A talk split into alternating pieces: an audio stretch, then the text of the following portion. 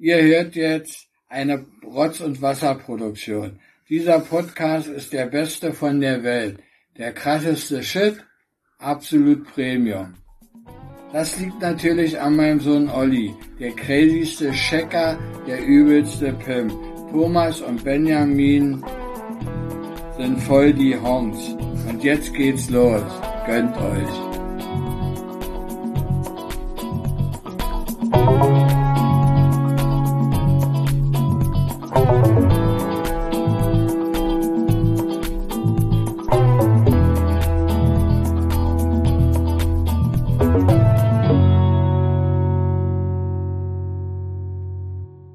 Natürlich eine Rotz- und Wasserproduktion. Herzlich willkommen zur ersten Aufnahme im Jahr 2022. Die erste offizielle Folge Zentrale wird heute aufgezeichnet. Mein Name ist Thomas Freitag und heute ausschließlich an meiner Seite rechts gegenüber Oliver Hecke. Olli, hallo. Ähm, ja, die erste Folge in diesem Jahr. Darf ich nochmal gesundes neues Jahr wünschen oder ist es langsam zu spät? Ne? Wir haben heute den 28. Januar heute. Ähm, wenn die Folge erscheint, ja. das, Folge ist, das erscheint. stimmt, das stimmt. ich Aber will doch die Illusion weiterhin aufrechterhalten, dass wir das immer dann aufnehmen, wenn die das hören, also äh, Mhm. wenn es veröffentlicht ist. äh, habe ich letztens sogar erst ein Gespräch gehört in einem Podcast, da haben sich auch welche darüber unterhalten.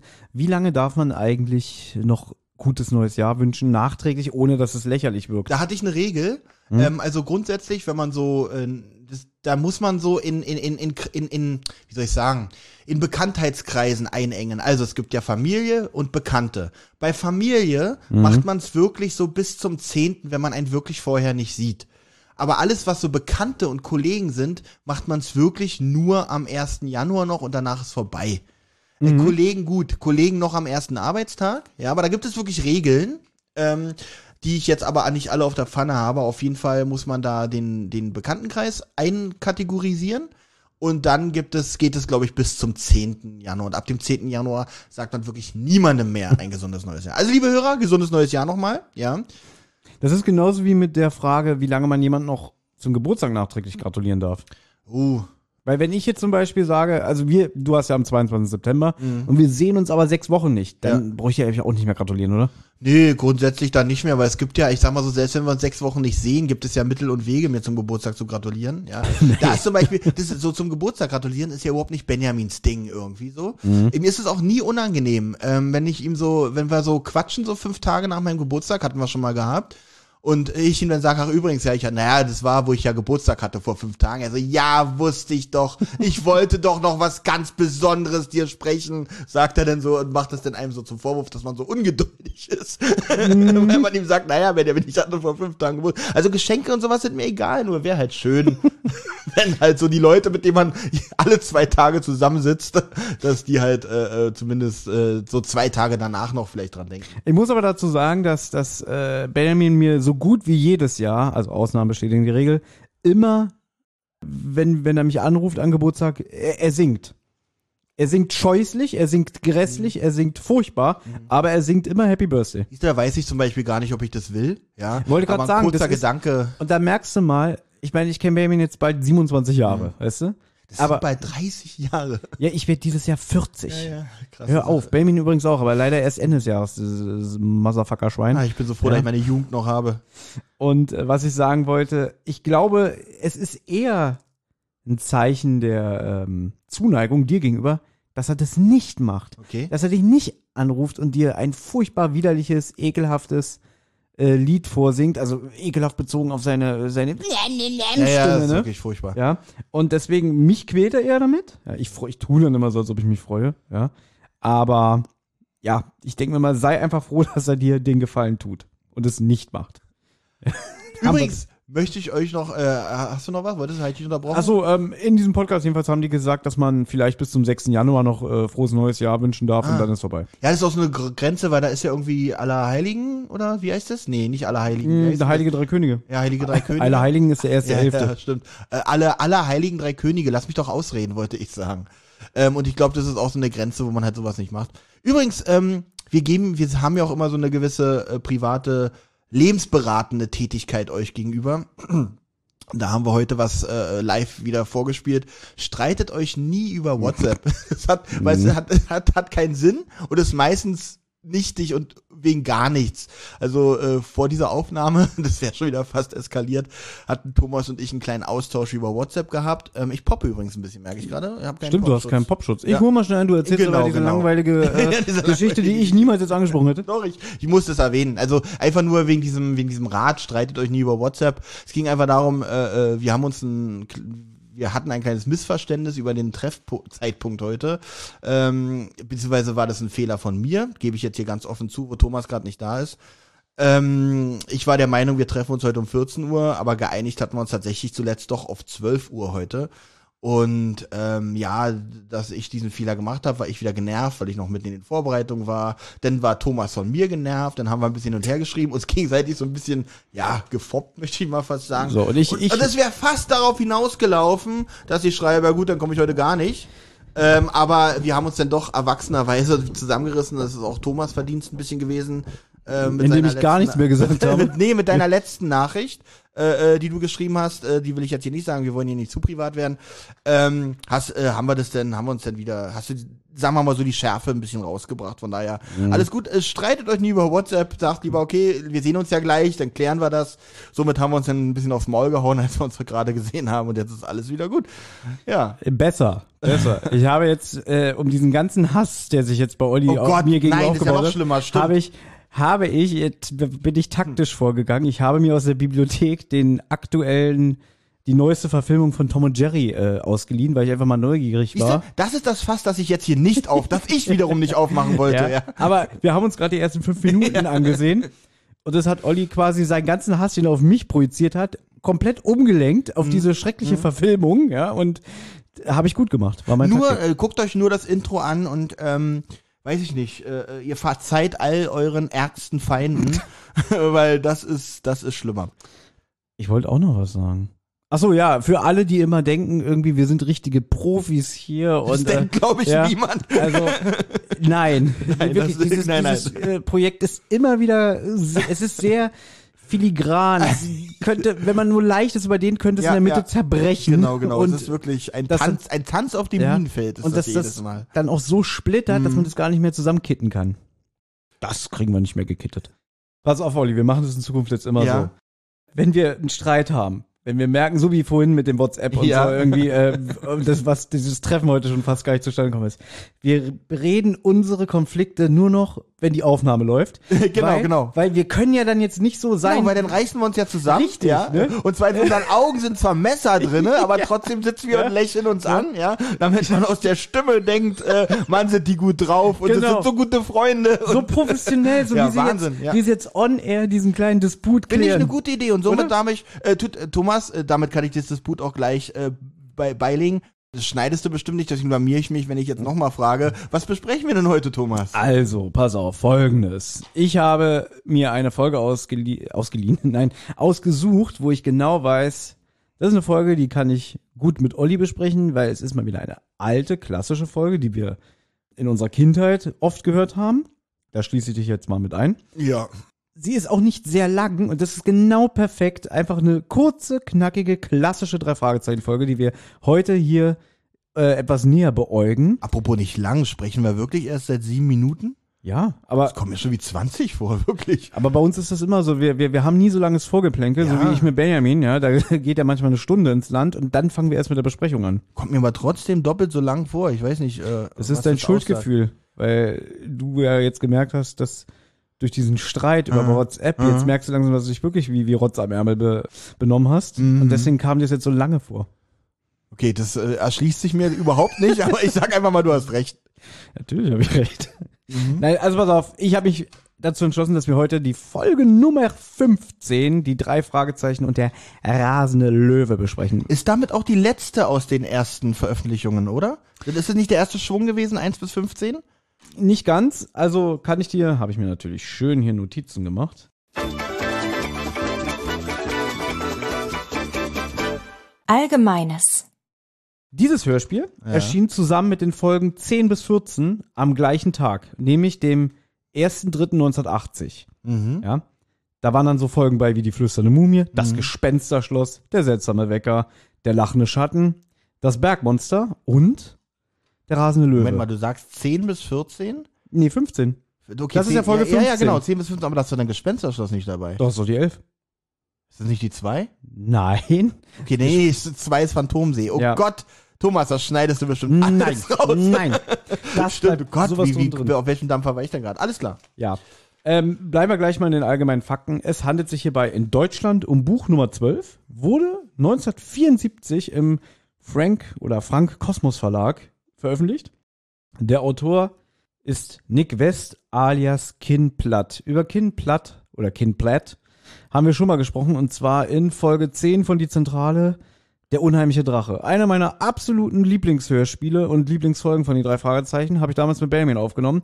Der hat mir die Folge sowas von kaputt geredet und kaputt gemacht. Deswegen ähm, kann ich den unheimlichen Drachen nie wieder äh, unter den Aspekten Das genießen. wirst du ihm auch nie verzeihen, Nein, ne? das Auch nachdem du das schlechte Tom und Jerry Intro gerade gesehen hast. also dann ist wirklich, dann hat Benjamin da bei dir wirklich verschissen auf Lebenszeit, glaube ich, was das angeht. Sowas von. Ja? Selbst diese ganzen Hänseleien früher in der Schule, die sind nichts dagegen, wie er mir den unheimlichen Drachen kaputt gemacht. Übel, aber ganz ehrlich, äh, du kennst Benjamin lange genug, äh, du wusstest, dass es passieren kann. Ja, hast es trotzdem gemacht? Ja, ich bin, also du willst jetzt wieder darauf hinaus, dass ich selber schuld bin. Ja, eigentlich schon, was, was Mhm. das angeht, definitiv, ja. Denn Nick West hat auch nur zwei Folgen zur Serie The Three Investigators beigetragen. Wir reden jetzt von dem Buch, ne? Ja, Hm, Buch okay. und Hörspiel, weil er ist ja Autor vom Buch sowohl als auch äh, für die Umsetzung als Hörspiel. Okay, ich bin jetzt bestimmt wieder mega dumm, weil ich habe hier in den Notizen bei mir im Manuskript wieder H.G. Francis. Das ist ja richtig, weil die, die Vorlage ist ja das Buch. Ja. Aber H.G. Francis hat ja natürlich genau, er hat es nur adaptiert ins Hörspiel. Darum Richtig. Ich- der hat das okay, Hörspielskript okay, okay. gemacht. Und es gibt natürlich wieder gravierende Unterschiede zwischen Buch und Hörspiel und darauf werde ich natürlich im Laufe dieser Besprechung. Auf die freue ich mich tatsächlich, weil das Hörspiel ist ja wirklich mit knapp 38 Minuten sehr, sehr kurz. Da frage ich mich, ob man da tatsächlich sogar noch was weggekürzt hat. Ja, oder hat man, man. nicht sogar hätte noch was drinnen lassen können eigentlich. Es fehlen ein paar, ja, fast äh, reißerische Action-Szenen. Also es geht den Detektiven auch fast wirklich. Es ist kurz vor vorbei. Ganz kurz schon mal was Positives für das Hörspiel vorab, ähm, um es mal ein bisschen vorzuteasern. Ich finde, die Auflösung hier ist mal was anderes. Die ist mal wirklich ein bisschen anders als die klassischen, äh, die drei Fragezeichen Auflösungen am Ende, auch wie die Auflösung präsentiert wird und äh, alles. Es ist hier alles mal ein bisschen anders, aber da kommen wir ja später nochmal zu. Da kommen wir später zu. Und um die allgemeinen Fakten jetzt zu beenden. Im Original heißt das Buch The Mystery of the Nervous Lion und ist als The Three Investigators Buch Nummer 16 1971 erschienen. Olli hat schon angesprochen, das Hörspiel ist sehr kurz. Es handelt sich nämlich hierbei wirklich um den kürzesten Klassiker mit 38 Minuten. Du hast gesagt, manche Kurzgeschichten sind länger sogar, ne? Ist wirklich so. Es gibt ja inzwischen Kurzgeschichten von den drei Fragezeichen, die auch als Hörspiele adaptiert wurden. Und die gehen ungefähr immer so um 30 Minuten. Und ich glaube, es gibt sogar eine, die geht länger als diese Folge. Müsste ich jetzt aber auch nochmal recherchieren. Aber also auf Spotify geht sie, glaube ich, 39 Minuten und 45 Sekunden. Die alte Abmischung geht noch sogar ein bisschen kürzer. Und was ich noch sagen wollte, ich hatte es ja vorhin schon gesagt, die Folgen 10 bis 14 sind gleichzeitig am gleichen Tag erschienen wie dieses Hörspiel. Mhm. Am 1.3.1980. Wenn man jetzt zurückblickt, Folge 1 bis 6, die sind alle am 12.10.1979 erschienen. Drei Wochen später sind dann die Folgen 7, 8 und 9 nochmal erschienen. Das heißt, innerhalb eines halben Jahres sind 15 Folgen drei Fragezeichen erschienen. Das ist ja heute undenkbar. Heute erscheinen sechs Folgen pro Jahr. Sechs bis sieben oder so. Naja, man dachte, man hat ja damals auch, ich glaube, das war damals auch so, dass man neue Hörspiele, das war ja damals ein neues Hörspiel, Mhm. wo man ja nie gedacht hätte, dass es überhaupt so lange geht, genauso wie die Funkfüchse, dass man einfach sagt, naja, wir machen jetzt das und wenn wir die alle durch haben, widmen wir uns dem nächsten Projekt, weil dann haben wir es durch. Man hat ja wahrscheinlich gar nicht geplant, dieses Hörspiel noch überhaupt weiterzuführen. Ähm, man hat halt gedacht, es ist genauso ein kurzlebiges Hörspiel wie zum Beispiel die Funkfüchse, weil ich bei den Funkfüchsen immer noch nicht verstehen kann. Äh, auf jeden Fall glaube ich halt, dass man halt äh, damals die ersten Folgen bei jedem Hörspiel relativ kurzfristig veröffentlicht hat, weil man halt dachte, hauen wir raus, dann ist es weg, machen wir gen- weiter. Genau, das ist es doch, was die Macher immer und Macherinnen in den Interviews sagen. Mhm. Ähm, wir hatten ja jetzt auch äh, vor kurzem ein Interview mit Andreas Fröhlich. Falls Leute von euch das noch nicht gehört haben, hört mal rein. Wir hatten Andreas Fröhlich alias Bob Andrews höchstpersönlich in diesem Podcast zu Gast. Und, und vielen Dank für an die, die es gehört haben, für die wirklich durchaus positive Resonanz. Also Das stimmt. wir sind, äh, also was ich nicht so empfunden habe, dass wir viel gelobt wurden, dass es wirklich mal, dass wir wirklich mal andere Fragen gestellt haben, Mhm. als jetzt so ein klassisches äh, Interview mit einem Hörspielsprecher. Ähm, Mhm. Aber wie gesagt, schön, dass das Endprodukt trotzdem offensichtlich recht professionell rüberkam. auch im Schnitt habe ich dann gemerkt, irgendwie, ähm, also ich war dann auch trotzdem ein bisschen stolz auf uns. Ja, ja, also ähm, deswegen. ich habe es mir nochmal angehört, habe gedacht, okay. Aber äh, wenn du Hm. sagst, ist, ist super. Ja, Wo, was wir aber eben besprochen haben, also worauf ich nochmal eingehen wollte, weil du ja meintest, ähm, wie die das immer produziert haben.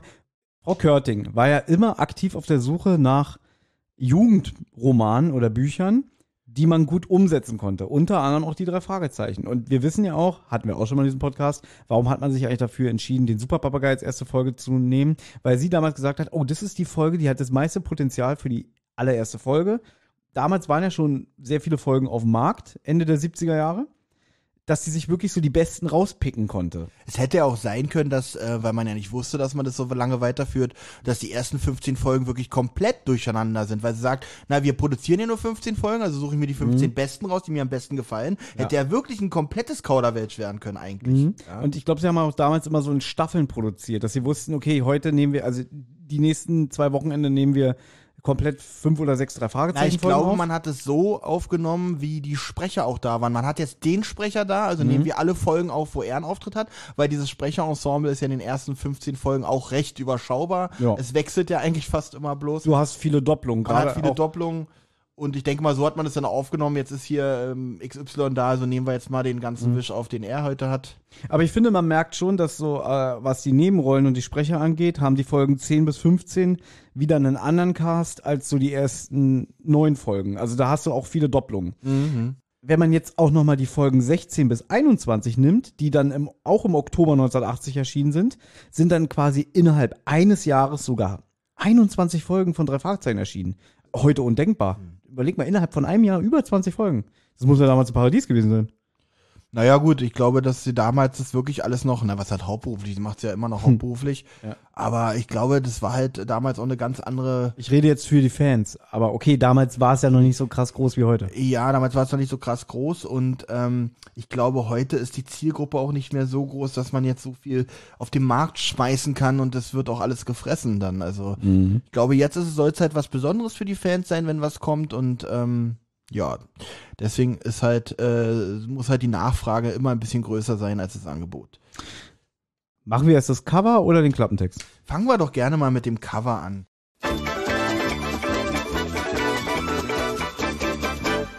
Das Cover.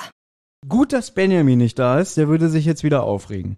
Ich habe ja vor vielen, vielen Jahren mal meine ganze äh, drei Fragezeichen Kassettensammlung bei eBay zusammengesammelt. Mhm. Ja. Ich habe eine original gelbe Kassette, also ja, diese ohne- Kassette, un, der- ungeschraubt, geklebt. die der dritten der Generation. Mhm. Also ähm, es gibt Welche- auch diese gelben mit Aufkleber. Welche Generation ist älter, die geschraubte oder die geklebte? Naja, es gibt ja diese schwarz-gelben. Also es gibt einmal gelb mit gelben Aufkleber, es gibt gelb mit schwarzen Mhm. Aufkleber und das müsste äh, die, schwarz mit gelbem Aufkleber.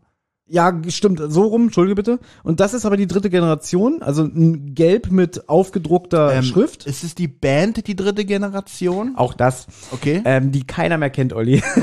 Also leb, wie du dich fühlst.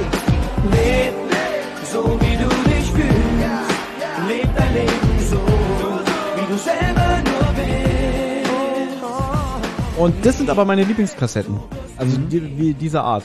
Dieses gelb mit schwarzen gedruckten Buchstaben drauf. Und die geschraubten sind aber die älteren, ne?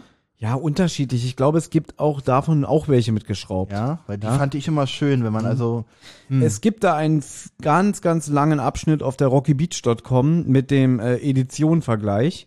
Da stehen auch alle Auflagen und äh, welche Kassetten sind Besonderheiten, welche sind nicht mit geschraubten ähm, Hüllen erschienen und so. Also das jetzt aufzuarbeiten, das wäre jetzt zu lang, aber es gibt bei rockybeach.com gibt's da einen guten, langen Artikel, ausführlich darüber beschrieben. Für die Leute, die es interessiert, äh, geht doch einfach mal auf die Seite und sucht euch das da raus. Kann ich nur empfehlen. Als Kind hat's mir mal Spaß gemacht. Ich habe mir mal ein paar Kassetten aufgeschraubt früher. Mhm, Hab dann, nicht mehr zusammengekriegt. das hätte ich dir auch vorher sagen können.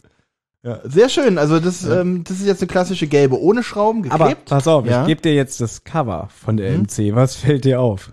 Also mir fällt erstmal auf, dass hier was ein- eine, Ein eine Einlage drin ist. Ja. Warte mal, die du wahrscheinlich selber gedruckt hast. Kann das Nein, sein? nein, das hat Äh, Moment, der, der? Typ. Ah, das ist. Ah, wie billig ist das denn? Moment mal. Stand das auch in der eBay? Also ich beschreibe erstmal ganz kurz, was ich hier in der Hand halte. Also das Cover ist kein Originalcover, es ist ein ausgedrucktes Cover. Also schon das Original, aber. ja, es ist das Originalcover, aber es ist halt ausgedruckt, ausgeschnitten und er hat sich nicht mal die Mühe gemacht, das, äh, was man ja durchaus Mhm. schon machen kann heutzutage oder wann auch immer du es gekauft hast, das doppelseitig zu bedrucken. Nein, er hat einmal das Cover gemacht, dachte aber, Mensch, jetzt tue ich dem Käufer mal was richtig Gutes. Mhm. Ich druck das Innenleben mit den Sprechern und was man halt macht, wenn man das Cover umdreht, nochmal extra aus und lege das so mit rein. auch, auch so gefaltet halt, original halt in der Größe und so, Mhm. äh, schon, was das angeht. Wenigstens das Mindestmaß an Mühe gegeben, sag ich mal. Okay, aber ich hätte es nicht so hinbekommen. Weil ich, gar nicht die, weil ich damals gar nicht die Möglichkeiten gehabt hätte. Ich hatte keinen Drucker, ich hatte. Na gut, wenn man keinen Drucker hat, dann geht das natürlich nicht. Ja. Aber ich, wenn man einen Drucker hat, dann ist das das Mindestmaß an Mühe, die man investieren kann. Ich hätte es zum Beispiel wenigstens beidseitig bedruckt. Das man stimmt. erkennt aber, dass es ein Laserdrucker war, wenigstens. Um deine nicht ausgesprochene Frage zu beantworten, nein, das stand damals nicht in der Beschreibung. Ach so, genau, ich Ja. hab's nicht, ich wollte fragen, das, ist- das ist doch ein bisschen mies, oder? Ich Weil sowas muss, also man muss davon ausgehen, dass sowas auch von Sammlern gekauft wird, denen wirklich wichtig ist, dass in Mhm. der Kassette das originale Inlay drin ist. Aber wenn du es jetzt so siehst, ich packe jetzt wieder alles in die Hülle, fällt's nicht auf, fällt's ne? wirklich nicht auf, Ne? muss ich mal sagen. Der, es ist ein bisschen weniger Glanz, wenn man genau, also aber auch nur, wenn Mhm. man es weiß. Es glänzt ein bisschen weniger, aber wenn man, wenn es jetzt mir jetzt so gezeigt hätte, hätte ich gesagt, na klar, was, was soll daran Besonderes sein? Ja, habe ich mich damals schon ein bisschen geärgert, also dachte, das ist ja eine miese Nummer, Und aber trotzdem fünf Sterne, gute Bewertung. genau. Ja, naja.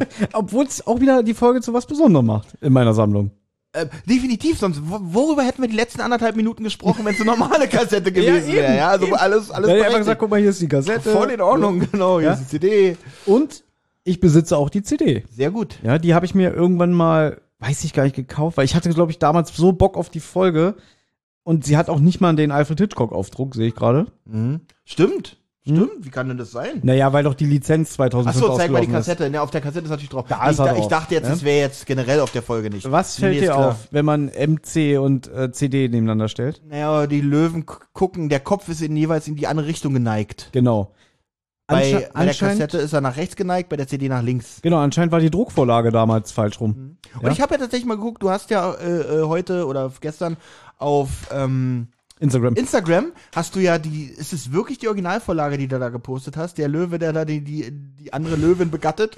Ich habe ich hab, ähm, mir Oder war es ein Gag von dir? Nein, ich habe mir letztes Jahr das Buch Die geheimen Bilder ähm, gegönnt. Mhm. Von, Da sind ja ganz, ganz viele, äh, da sind ja die ganzen Original Eiger Rush Cover drin und plus Alternativcover, die sie angefertigt hat. Und offensichtlich Ja. auch so ein paar Hintergrund. Äh, Auch ein bisschen Hintergrundinfos, Sache. genau. Und ähm, da sieht man, beschreib doch mal, was man gesehen hat. Ich habe das halt äh, bei Instagram gepostet. Also er hat die beiden Bilder, einmal natürlich das Cover von äh, Und der rasende Löwe und äh, daneben das Schwarz-Weiß, ein Schwarz-Weiß-Foto, wo man sieht, wie ein Löwe Liebe mit einer Löwin macht. Ich weiß ja nicht, wie viele Kinder hier zu, also er nagelt. Gott, Olli. Ähm, und äh, da hat der Löwe exakt diesen Gesichtsausdruck wie auf diesem Cover. Das ist wirklich recht witzig. Wenn ihr uns noch nicht auf Instagram folgt, dann macht das jetzt bitte, Ja. dann entgehen euch so eine Information noch nicht mehr. Und ja? jetzt machen wir wirklich, glaube ich, die Kindheit von ganz vielen Leuten kaputt. Denn jedes Mal, wenn ihr jetzt die Folge der Rase Löwe die Verdammt. werdet ihr denken, scheiße, das ist ja der Gesichtsausdruck von einem Löwen, der gerade ejakuliert. Das Traurige ist, bis eben hatte ich diese Assoziation noch nicht.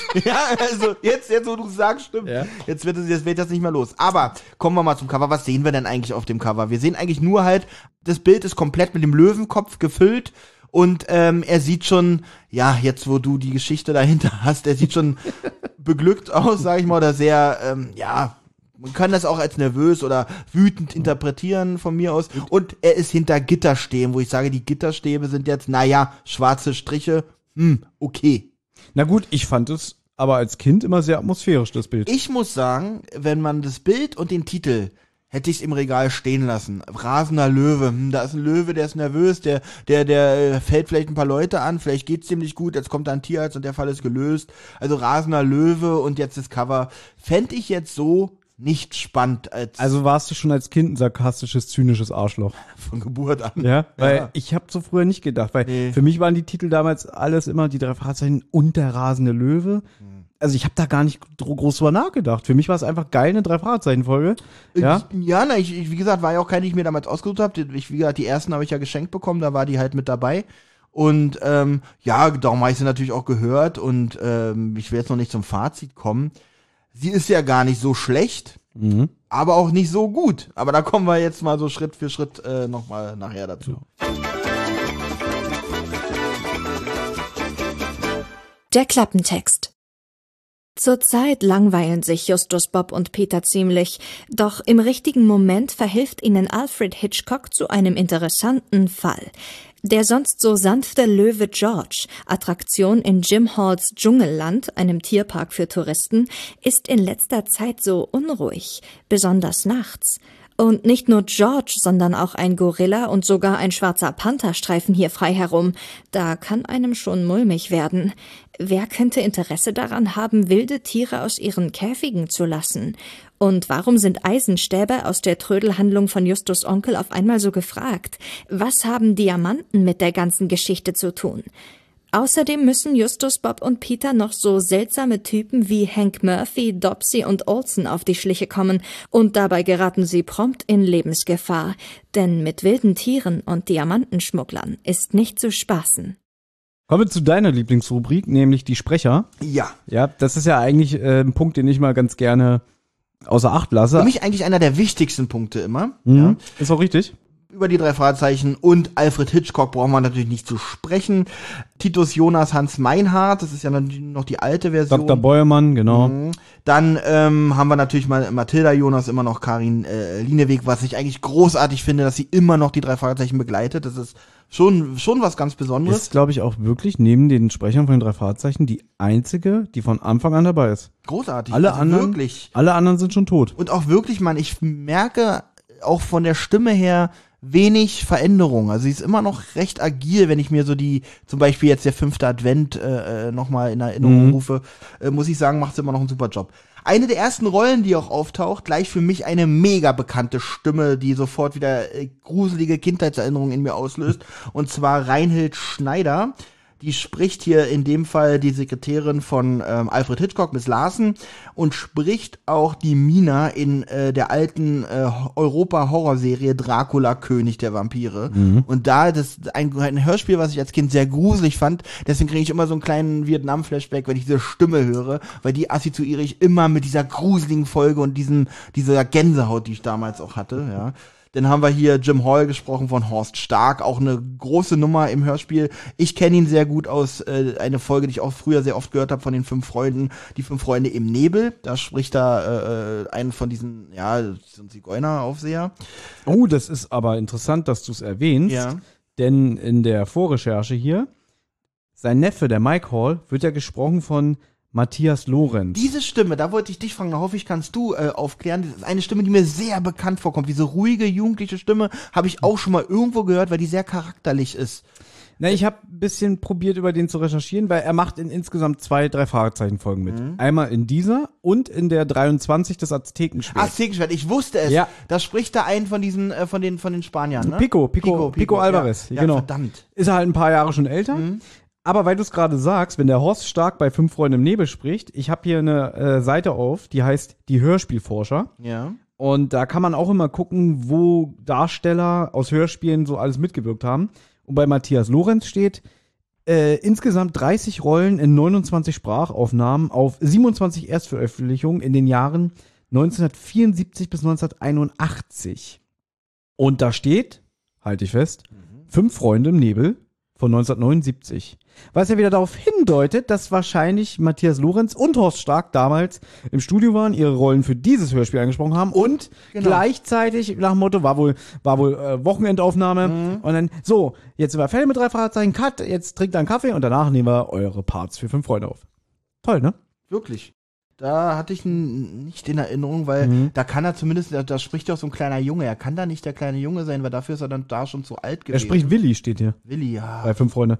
Was ich halt immer ein bisschen traurig finde, dass man bei manchen manchmal nicht nachvollziehen kann, was aus denen geworden ist. Also würde mich jetzt wirklich interessieren, denn die Spur verliert sich im Internet. Lebt er noch? Warum hat er aufgehört äh, ähm, zu sprechen? Ist ja manchmal so, wenn Warum du hat der aufgehört zu sprechen? Ja. so ein bisschen. in Hörspielen. ja. Also ich habe auch geguckt in der Synchronkartei, äh, die letzte Aufnahme, also für irgendeine Serie oder irgendeinen Film hat er noch mal was gesprochen, äh, 1993. Also eigentlich endet seine Spur nach meinen Recherchen im Jahre 1993 und dann frage ich mich halt immer, ist der schon gestorben oder hat er halt ähm, gibt's ja manchmal so, dass Kinderdarsteller dann was komplett anderes machen. Bestes Beispiel diese furchtbare TKKG ZDF-Serie aus den Jahren 85, 87. Bis auf Mit Fabian Harloff als Tarzan. Richtig. Bis auf Fabian Harloff sind alle äh, Darsteller, ähm, haben danach ihre Schauspielkarriere beendet. Ja, Und, genau. auch, und auch Fabian Harloff hätte ich es nahegelegt, danach die Schauspielkarriere zu beenden. Muss ich ganz ehrlich sagen, weil eine besondere Leistung ist er da jetzt auch nicht. Das ist schon fies. Also ich bin Ja, es ist schon mies, aber es ist schon gut für Kinder. Ist es, man, man darf immer nicht vergessen, Leute, es ist alles für Kinder. Aber Ja, aber wie gesagt, es ist, vielleicht hat ja der ähm, Matthias Lorenz auch seine Schauspielkarriere oder Sprecherkarriere beendet und ist heute, weiß ich nicht, okay, wahrscheinlich ist jetzt auch um die 60, wenn er irgendwann in den 60er Jahren geboren ist. Ja, ja. Also, äh, falls du das hier hörst, Matthias, melde dich doch melde mal. dich bei doch mal. Ein Interview, sind wir mal bereit? Ja, und sag einfach, was ist aus dir geworden. Ne? Hank Murphy habe ich hier noch, der wird gesprochen von Harald Pages. Ja. Den kenne ich sehr gut aus einer äh, Folge, die ich natürlich viel gehört habe. Ich hatte ja fast alle äh, Funkfüchse-Folgen. Terror im Jugenddorf. Da spricht er den Herrn Wutke. Und, das ist jetzt für dich interessant, weil es eigentlich alles, was du liebst, vereinigt. Einmal fünf Freunde und den Namen Quentin, weil, er spricht, ja. weil er spricht bei fünf Freunde den Onkel Quentin. Ja, Jedenfalls ja. in den ersten Folgen. Ich stelle mir auch immer vor, dass Quentin Tarantino wirklich der Onkel von denen ist. Ja, und in, dem- in, der, in dem Felsenhaus auf der Felseninsel wohnt. Ja, ganz bestimmt. Und von da aus seine Filme noch nebenbei managt. auch traurig, Harald Pages hat jetzt auch, glaube ich, seit fast 20 Jahren nichts mehr gemacht, weil der wohl auch einen Schlaganfall hatte. Okay, also ist natürlich traurig. Also mit dem Schlaganfall außer Frage. Man darf jetzt aber nicht vergessen, generell ist man jetzt, ist er jetzt auch in einem Alter, wo ich sage, der ist, doch- muss da schon über 80 sein, oder? Die sind ja alle so. Alle, alt, also, alle, jeder, der hier erwachsen ist. Ich finde immer interessant, irgendeine Seite gibt es, ähm, da steht immer, in welchem Alter sie die, äh, äh, die Charakter besprochen ja, haben. ich Wie glaub, alt die, Hörspielland.de steht genau, das. genau, wie alt die da zu dem Zeitpunkt waren, dann denke ich immer, Mann, wenn die da schon 35 war, ja, Mhm. dann Mensch, dann muss man wirklich gucken, ob die heute noch lebt, ja. Also ich möchte ja immer äh, so ein Saufspiel hier durchsetzen, Mhm. aber wir sind ja ein äh, Podcast, der mit Verantwortung äh, umgehen muss. Wir trinken ja auch gar keinen Alkohol. Ja, auch, auch, und wir rufen auch nicht zum Alkoholkonsum hier aktiv Definitiv auf. nicht. Aber ich habe ja schon öfter mal vorgeschlagen, also für, zu Benjamin, dass wir müssen mal irgendwann so ein Saufspiel machen. Gerade Benjamin, der, der wirklich. größte Also Alkoholiker er hat ist. verliert dann wirklich. Wenn er dran ist, dann ist er wirklich echt am Arsch. Also, Das stimmt. ähm, dass wir immer, wenn ein Sprecher einen Satz sagt oder seinen Einsatz hat, der aber schon verstorben ist, müssen wir ihn trinken. Oh, So. dann sollten wir es schnell machen, So. weil sonst, sonst äh, wird's Weil, wirklich und jetzt gucke ich mal hier, wer jetzt noch alles kommt. Also Peter Passetti ist tot, ja. Mhm. Äh, Onkel Titus, der Sprecher, ist tot.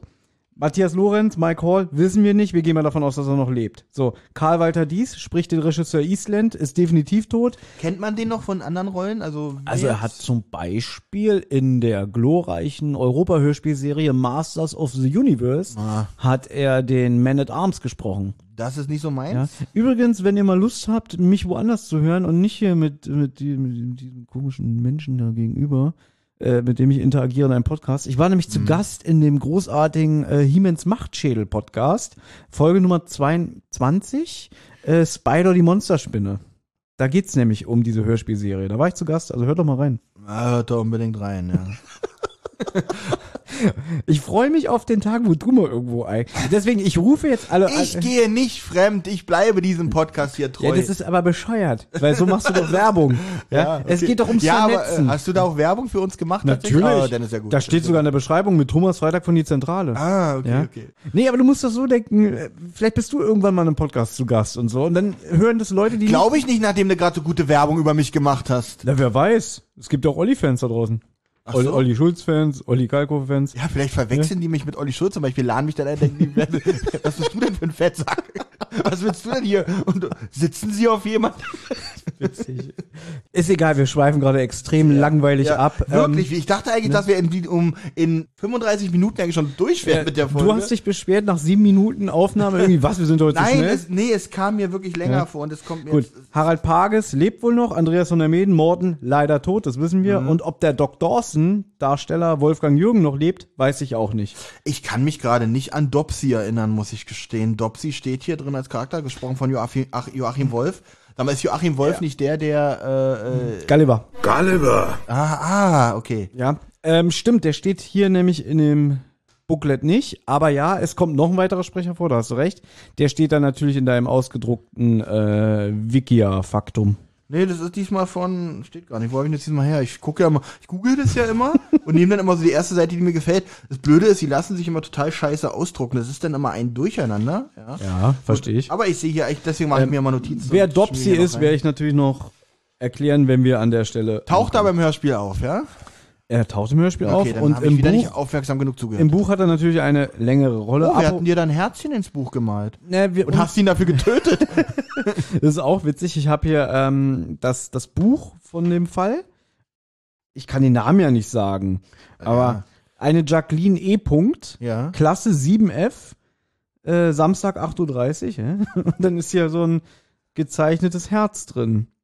Also sie hat wohl Samstag 8.30 Uhr irgendein Mhm. Date gehabt. Ja. Steht da ein Jahr, steht da noch ein Datum drunter? Also hier oben steht 0906, vielleicht September 2006 heißt das. Ich habe Okay. keine Ahnung. Jedenfalls die Vorbesitzerin von diesem Buch hat ein bisschen hier was reingemalt. Hier so ein lustiges stehen, da noch, stehen da drei Namen drin? Ja, also darf's die halt muss noch sehr jung gewesen sein. Okay, ein okay. Kind, hier steht dreimal die drei Fahrzeuge und der rasende Löwe. Dann hat sie irgendwas weggestrichen. Ja, aber sie hat es so, das ist interessant, die hat es so weggestrichen, es sollte nie wieder jemand lesen, was sie da weggestrichen hat. Weil das hat sie so dick weg. Kannst du das, wenn du es durch Licht hältst, irgendwie kannst du das lesen? Weil das ist interessant. Was hat sie da weggestrichen? Weil das sollte wirklich keiner mehr lesen. oh, das gucke ich mir noch mal in Das, das analysieren wir und nochmal. dann stehen hier halt die Namen Justus Jonas, Bob N. Endwehr und Peter Schorn.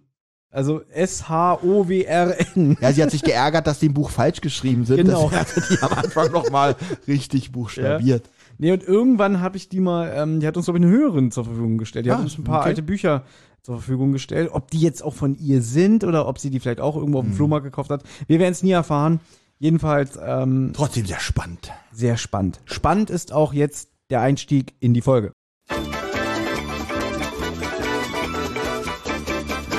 Die Folgenbesprechung. Genau. Man hört nämlich Reinhard Schneider, wie, wie gesagt, bekannt Dracula, König der Vampire, ähm, die hier die Mrs. Larsen spricht und den drei, Te- drei Detektiven mitteilt, dass sie erwartet werden. So, stopp. Ja.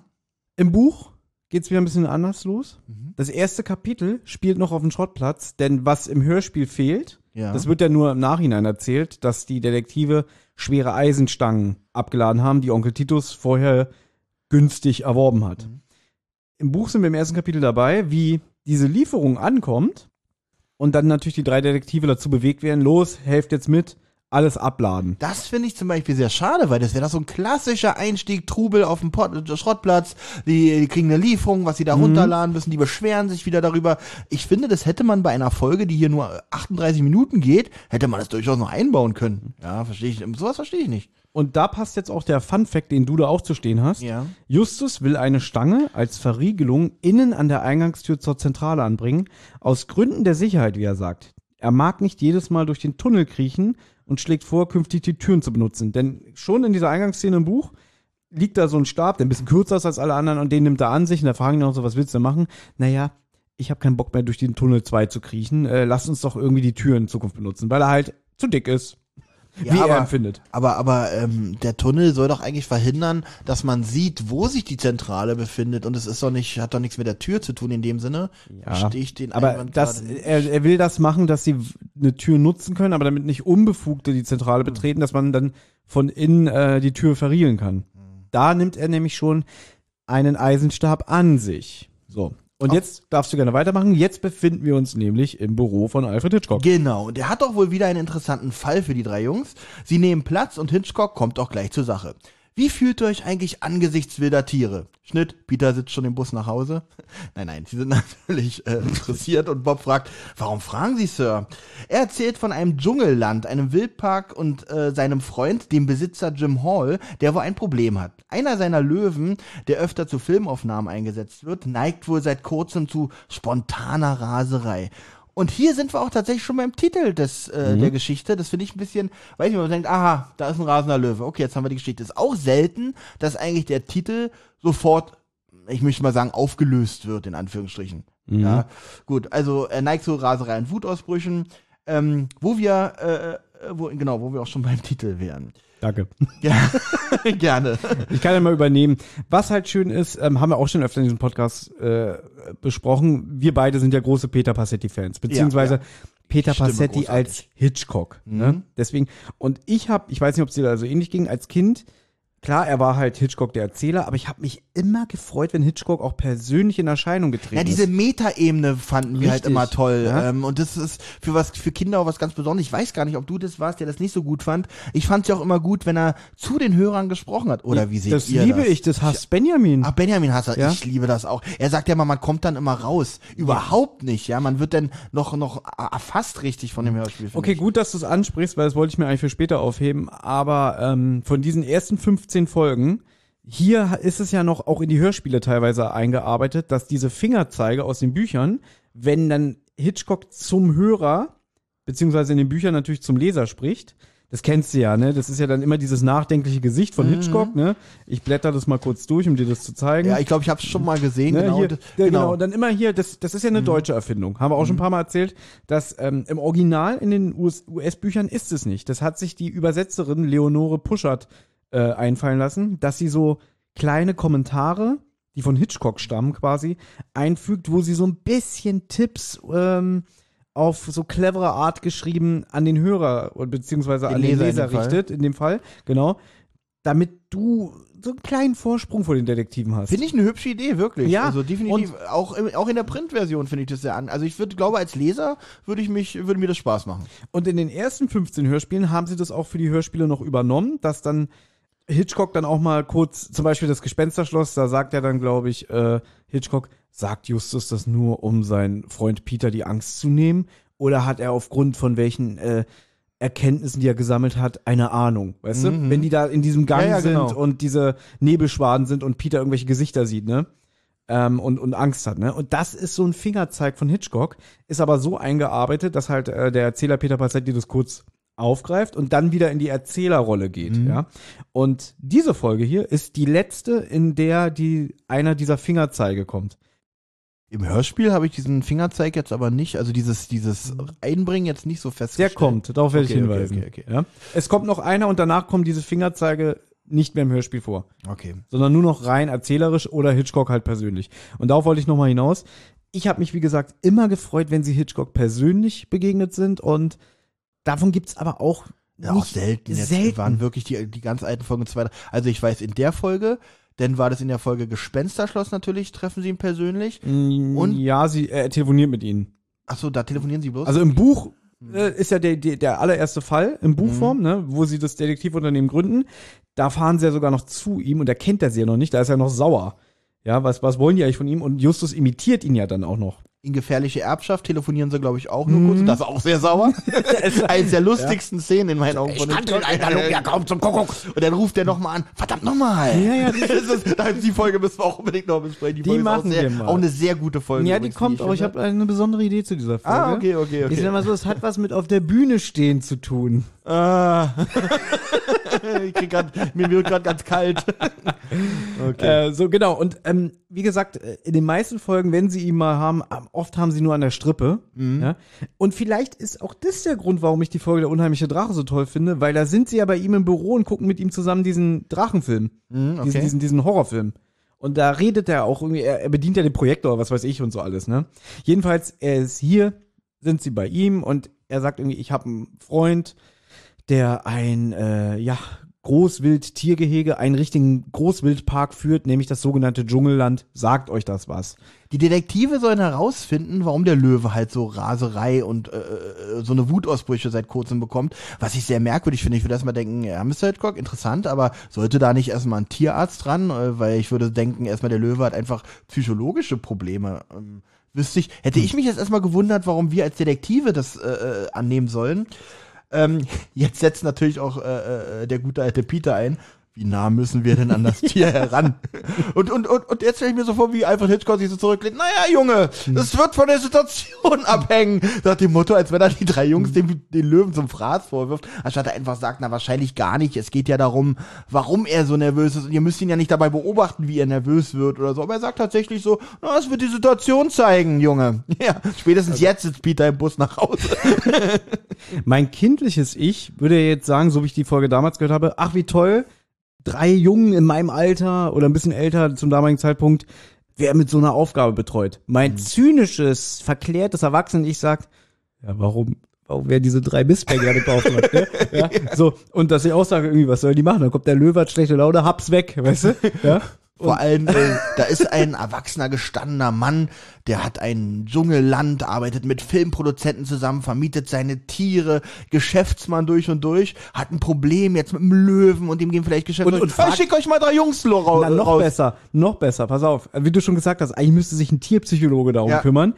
Nein, er ruft seinen Hollywood-Freund Alfred Hitchcock, den Erfolgsregisseur von Psycho, ruft er an und sagt, kein Problem, ich habe da drei Grünstäbe. Ja, vor allem, er hat, er hat ja auch einen Tierarzt auf dem Gelände eigentlich. Den, den, oh Gott, den zu fragen, ja, wäre auch eine Idee, aber nee, frage ich mal erstmal einen Star-Regisseur. Ja, aber das, wenn wir jetzt auf der Schiene landen, machen wir es kaputt, dann sind wir eklig, dann beschweren sich wieder Ja, Leute. ja, ja, um Gottes Willen. Nein, nein, das ist, Ne? wir Kinder. Deswegen, ich gehe jetzt wieder in, in das Alter zurück, wo ich die Folge erstmal gehört habe, weiß nicht, 1989 oder so, wo ich denke, oh, ist das super. Und Genau. natürlich Und versteht. Das ist natürlich super. Und man versteht ja auch die Jungs, auch, auch Bob hat ja, also eigentlich haben ja alle so ein Ich, bisschen. genau, ich finde auch schön, wie Bob jetzt sagt, auf jeden Fall können sie ihrem Freund Mr. Hall ausrichten, dass der Löwe in Zukunft nicht mehr das einzige nervöse Wesen in seiner Nähe sein wird. Finde ich schön, wie er das Mhm. so gesagt hat. Und somit sind wir auch aus der Szene raus. Naja, es fehlt noch eine Sache, nämlich, Ja? dass, dass ähm, Alfred Hitchcock gesagt hat, der erste Detektiv noch was zu sagen. Und Justus war schon wieder so aufgeklärt, dass er sagt, es wäre nicht unklug, Mr. Hall zu bitten, dass er bei seinem Löwen ein gutes Wort für uns einlegt. Ach so, genau, das sagt Das sagt er, Justus. ja. und dann sagt Hitchcock so, das werde ich ihm ausrichten, Justus. Aber so auf so eine schöne, Mhm. herzliche, belustigte Art. Ja, nach dem Motto, ja, klar, mache ich das, du Bengel. Ja. Was ich ganz interessant finde, wir sollten jetzt mal so ein bisschen den Zeitfaktor, äh, also nicht unseren Zeitfaktor, Wir sollen uns beeilen. nein, von der Folge. Was ich ja eingangs gesagt habe, wir äh, im ersten Buchkapitel, wenn sie die Stangen abladen, ja. sagt auch Justus irgendwann, ja, Alfred Hitchcock hat gerade angerufen, wir sollen morgen früh bei ihm im Büro sein. Also, sie waren jetzt im Büro von Alfred Hitchcock. Jetzt sagt Hitchcock, der Erzähler, noch am gleichen Tage ließen sich die drei Detektive von Patrick, dem irischen Gehilfen von Titus Jonas, nach Chadwick zum Dschungelland fahren.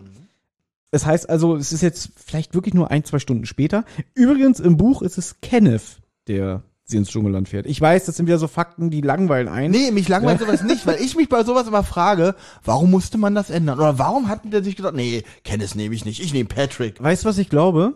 Weil der Name Patrick schon geläufiger war als äh, Kenneth. Das kann tatsächlich weil sein. Patrick schon zu diesem Zeitpunkt schon öfter aufgetreten ist. Also zum Beispiel, ich sag nur, oh, ich Hackfleisch, ne? Das ist ja zum Beispiel Patrick. Übrigens seine skurril, sein skurrilster Auftritt, wie ich finde, weil danach ist er nicht Ja. wieder zu hören. Also das war wirklich cool. Patrick ist auch derjenige im unheimlichen Drachen, der die immer wieder da rausfährt. Aber Ähm, siehst du, dann sag doch nicht langweilig. Das ist doch schon wieder gut, dass wir das jetzt aufgeklärt haben, warum das so sein kann. Denn der Punkt ist tatsächlich interessant und ich glaube, damit hast du auch recht.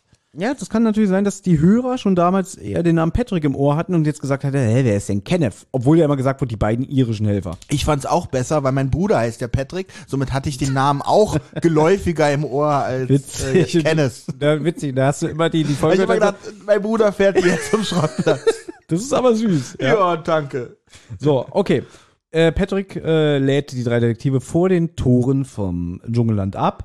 Peter ist natürlich mal wieder ein bisschen ängstlich und sagt irgendwie, da sollen wir jetzt rein, ja. Und Bob beschwichtigt, ach, ist doch alles ganz harmlos. In der Ferne trompetet ein Elefant, ja. Genau, finde ich die, wie findest du hier so die Hintergrundkulisse von den Tieren? Ich finde die gut. Finde ich auch richtig gut, weil ich finde, man denkt, äh, man, man denkt, man ist wirklich so mitten in so einem riesen Wildpark oder von mir aus auch mitten in Afrika in dem Moment. Oder ja. im Neustädter Zoo. Oder im Neu, im Neu Äh, Otto, wer sind denn diese drei Jungs? Was wollen die hier? Und dann kommt der Erzähler von, von Benjamin Blümchen. Oh je. Das war gerade der Erzähler von den. Ach so, nee, der Erzähler, stimmt, der Erzähler, Entschuldigung. Ja, wohl witzig. Das Ja, war ja. Übrigens Edgar Ott, ein wirklich so toller Sprecher, ja, der nicht nur Benjamin Blümchen gesprochen hat, sondern auch Balu den Bären und so weiter und so fort. Ähm, aber jetzt schweifen wir ab. Oder ich Nee, schweife ab. ich ich wollte noch wissen, was der Erzähler sagt. Ne, der sagt irgendwie, oh, Benjamin, sei vorsichtig, die drei bringen nur Ärger. Ach nee, er, er hört mich ja nicht. Ich habe vor kurzem, habe ich mir eine ganz alte Benjamin Blümchen-Folge angehört, die kannte ich noch nicht. Äh, Folge 16, glaube ich, Benjamin Blümchen träumt. Oh, das finde ich, fand ich als Kind immer eine sehr gruselige Folge. Mhm. Fand ich ein bisschen unheimlich. Ich weiß aber nicht mehr genau, was er träumt. Ich weiß nur, dass diese ganze Atmosphäre und was die mit den Geräuschen, ich glaube, Benjamin halt auch die ganze Zeit, wenn er spricht. Beide, beide. Also er ist ja, Ja. mit Otto im Traum Genau. und der Erzähler verlässt auch so, das ist ganz komisch, also die schlafen ein auf der Wiese Mhm. und dann sagt der Erzähler, ich krabbel jetzt mal in Benjamins Ohr. Also Benjamin Blümchen, nicht unserem Das Benjamin. ist schon unheimlich. Okay, jetzt wird's wirklich unheimlich. Ja, also der Erzähler geht in das Ohr von Benjamin und sieht dann in seinem Kopf den Traum. Ja. Und dann geht er auch in den Traum hinein. Äh, und dann betreten Benjamin und Otto das Elefantenland. Und es ist dann auch so hallig und so ganz komische, ja, so, so, so diffuse Geräusche, so ein bisschen Drogentrip-mäßig. Kann sein, dass ich die Folge gerade verwechsel mit der einen Folge, die so ähnlich, ähnlich ist. Benjamins Weihnachtstraum. Die habe ich nie gehört. Die ist auch ein bisschen unheimlich. Ja. Ähm, ja. Okay, auf jeden Fall, ähm, Gott, wo waren wir denn jetzt? Naja, die gehen jetzt jedenfalls rein. Ja, also es soll noch erwähnt sein, dass äh, sie eigentlich von Mr. Hall abgeholt werden sollten. Stimmt. Und der ist nicht da. Und Peter entdeckt noch ein Schild, hm, heute geschlossen. Und Justus, na, vielleicht finden ja Fil Filmaufnahmen statt. Ja, und sie betreten dann das Gelände. Richtig. Was mir hier wirklich zum ersten Mal jetzt aufgefallen ist. Ich habe ja viel die alte Abmischung jetzt im Ja. Vorfeld gehört mit der Carsten Bohn Musik. Die hast du mir zum Glück auch geschickt, da habe ich Genau. mir die auch angehört. Also habe ich auch die alte Abmischung gehört. Das freut mich, hat dich bestimmt auch gefreut. Ja, auf jeden Fall. Sie, sie kommen an so einen Wegweiser und da steht zum Beispiel Saloon und Westernstadt, glaube Genau. ich. Ja, irgendwas mit Oder Geisterstadt. Geisterstadt. Und, äh, Saloon, das weiß ich auch nicht mehr genau, was auf dem Wegweiser stand. Auf jeden Fall was mit Geisterstadt auch. Richtig, Wildwestsiedlung und Geisterstadt. Genau, genau. Und dann gehen sie zu ein- einem Haus. Im Buch wird später erklärt, das Haus, was da gleich am Eingang ist, ist nur so Kulisse für die Touristen und so. Mhm. Ähm, das Wohnhaus, in dem Hall und sein Neffe Mike wohnen, das ist ein bisschen weiter drin. Und wenn die an die Tür klopfen, habe ich, ist mir zum ersten Mal aufgefallen, spielt sowieso Saloon-Musik im Hintergrund. Habe ich Ja? nie gehört vorher. Ist mir jetzt auch nicht Ja? aufgefallen tatsächlich. Ja, weil ich es aber auch über Kopfhörer gehört habe. Und ich habe es natürlich früher mal über meinen knarzigen Kassettenrekorder Also gehört. was man nur weiß, wenn man das Buch gelesen hat, sie klopfen hier gerade an einer Kulisse. so ungefähr. Okay. Das, das wissen sie aber hier noch nicht, ne? Ja, das weiß der Ja. Hörer, das erfährt der Hörer auch gar nicht, wenn er das Buch nicht kennt. Weil der Genau. Hörer, genau, der Hörer Genau. erfährt das nicht. Dann entdecken sie aber jemanden da ein bisschen im, im Gebüsch und Mhm. äh, Peter sagt auch, äh, ach, seht mal da, gehen wir dem entgegen, das muss ja Mr. Hall sein. Und Obwohl sie noch nie gesehen haben, gehen die gleich davon aus, dass Mr. Hall ist. Naja gut, aber sie gehen ja davon aus, dass er sie abholen wollte und vielleicht Ja. hat er sich verspätet. Und das ist ja jetzt der Kniff. Sie gehen hin, sie sagen, hallo Mr. Hall und der Typ sagt so, ach ja, die drei Detektive. ja, Miss Hitchcock hat uns geschickt. Ach, Hitchcock, ja, ja, klar. Also wir erfahren ja gleich, dass es nicht Mr. Hall ist, aber anhand dieser Informationen, die sie mir schon vorspucken, äh, kann er Kind- ja das annehmen. Als Kind bin ich nicht drauf gekommen. Ich find, fand nur als Kind ein bisschen unheimlich, dass äh, Justus erzählt natürlich von dem Problem, äh, was ja Hitchcock berichtet hat, und seine Reaktion etwas merkwürdig. Das hat er euch erzählt? Da dachte ich so, hä? Ja, das stimmt, das ist ein bisschen dumm. Es kommt jetzt die obligatorische Karte mit Frage, was denn die Fragezeichen bedeuten. Auch was die alten Folgen natürlich immer sehr auszeichnet, kommt heute gar so gut wie gar nicht mehr vor.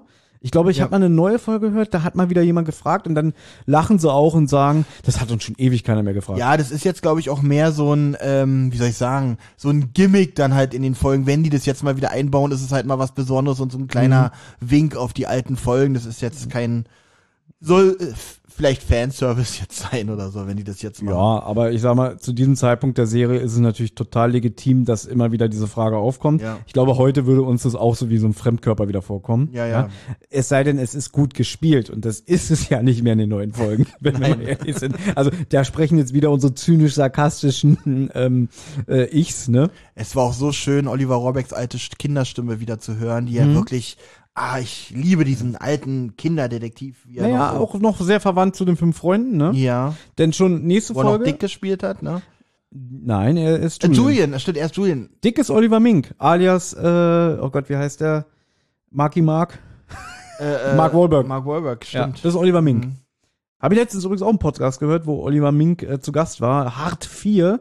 Für alle, die unter euch ein bisschen äh, mehr über Synchronsprecher und Synchronstimmen ähm, hören möchten. Es gibt einen Podcast namens Hart 4. Da sind ganz viele bekannte Stimmen zu Gast. Unter anderem Oliver Mink, aber auch äh, Jan Odel, der Sprecher von Will Smith. Dann ähm, der Sprecher von Luke Skywalker und so weiter und so fort. Mal ein kleiner Podcast-Tipp. Also sehr, sehr, ähm, auch kurzweilig. Geht eine Folge immer nur so um eine Stunde. Ja, jedenfalls. Konnte ich denn jetzt Dick mit Julian verwechseln? Wie blöd Ja, weil du dumm bist. wieder? Entschuldige bitte. Also Ja. das, das sage ich jetzt auch wieder on air, Ja, ja, okay. damit Mhm. wir das nicht über WhatsApp klären. Ich ja? habe dir gerade eine Nachricht geschrieben. Weil auch damals, als wir für die Funkfüchse unsere Special-Folge Ja, aufgenommen das haben. ist irgendwie, Ja? irgendwie, wenn die Mikrofone laufen, dann ist irgendwie so Pudding in meinem Kopf meistens. Das ist sehr, sehr merkwürdig. Das sind so Sachen, da kannst du mich nachts eigentlich fragen, um drei Uhr nachts, dann kann ich das richtig beantworten. Wenn ich hier sitze, rede ich manchmal totalen Müll. ja. Es ist immer schwer, ähm, nicht beleidigend zu werden nach so einem Sätzen und dann Darum wieder. sag ich ja schon alles. Also ich hoffe, dass du dem jetzt nichts mehr hinzuzufügen hast. Okay. Ja. Ja, jedenfalls ähm, sagt jetzt Justus dem vermeintlichen Fred Hall auf den Kopf zu, ja, Mr. Hitchcock hat das erzählt, sie haben Sorge Dafür um sagst den du Löwen. jetzt sowas wie Fred Hall. Da muss ich jetzt auch mal drauf eingehen. Danke, dass du mir das jetzt gegeben hast. Wenn wir hier bei meinem TKKG-Podcast wären, wären jetzt meine drei Worte Pudding im Kopf. Ja, Okay. So, und der Hank sagt auch, das hat er euch erzählt. Ja, und Peter, er hat eigentlich nur erwähnt, ihr Löwe würde manchmal die Nerven verlieren. Na schön, wenn es euch recht ist, gehen wir mal hin, sehen ihn uns an. Und jetzt Justus so leicht provokant, arrogant, dazu sind wir hergekommen. Genau, weil ihm, glaube ich, er ist, glaube ich, ein bisschen genervt von ihm, weil er denkt, der stellt uns hierher und jetzt tut er so, als wenn hier Mhm. nichts wäre. Da kann ich ihn sogar nachvollziehen. Das ist eine sehr, sehr realistische Reaktion. Und als Kind findet man noch diese Situation ein bisschen unheimlich. Man wird daherbestellt als Detektiv und auf einmal benimmt der sich so komisch, der Auftraggeber. Mhm. Weil als Kind, muss ich gestehen, glaube ich, hatte ich noch nicht äh, den, den Riecher, um zu sagen, na, das ist doch bestimmt nicht Mr. Hall. Ja, weil warum sollte er denn darauf reagieren? Auf, denn die haben ihn ja auch tatsächlich mit Mr. Hall angesprochen. Im Buch ist natürlich die Stimmung ein bisschen mehr, das, da sind sie auch noch mehr verwundert und äh, Justus ist dann auch stutzig und, und, und äh, blickt auch die anderen an und denkt so, hä? Ist so ähnlich wie im Hörspiel hier, man merkt nur, dass sie ein bisschen verwirrter sind, ja. Und jetzt äh, geht er mit den Jungen einen Dschungelpfad entlang. Im Endeffekt hört man auch im Hintergrund die ganze Zeit ein Gebrüll. Ja, man hört so, so, so ein Fauchen und so, so typisch von einem Löwen. Und dann sagt er auch so, hört mal genau hin, findet ihr, das klingt nervös? Ha, bin gleich wieder da. also ich habe das hier im Wortlaut tatsächlich aufgeschrieben. Das hört sich doch gar nicht so nervös an. Wartet hier kurz, ich bin gleich wieder da. Dann wieder, Mr. Hall, Sie können es doch hier nicht alleine. Aber ist ja schon weg. Und Äh, ist Justus hat auch gleich das Gefühl, Mr. Hall wird wohl nicht wieder auftauchen. Ja, jedenfalls sind die Detektive sehr verwirrt und, und unterhalten sich auch und Justus sagt jetzt auch, ich habe ein komisches Gefühl. Und Peter möchte auch wissen, was denn für ein Gefühl. Springt natürlich direkt drauf an, ängstlich, ne?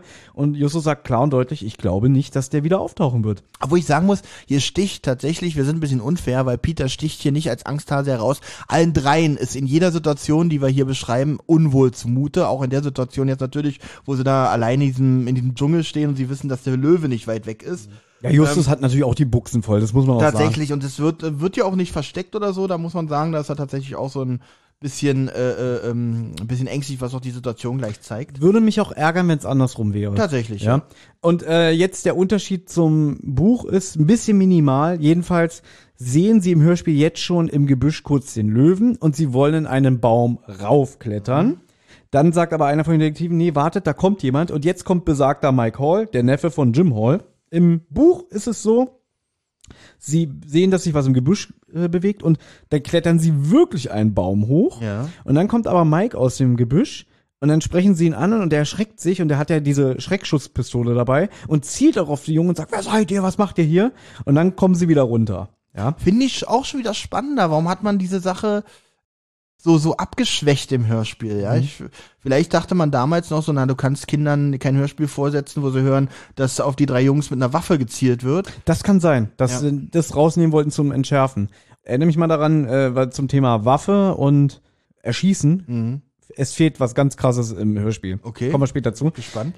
Jedenfalls unterhalten sie sich jetzt, äh, er stellt sich halt als Mike Hall vor und sie sind halt froh, dass da jemand jetzt ist. Und dann erzählen sie, ja, äh, dein Vater, der hat uns hier einfach allein gelassen, finden wir jetzt auch nicht so witzig, irgendwie seine Art von Humor.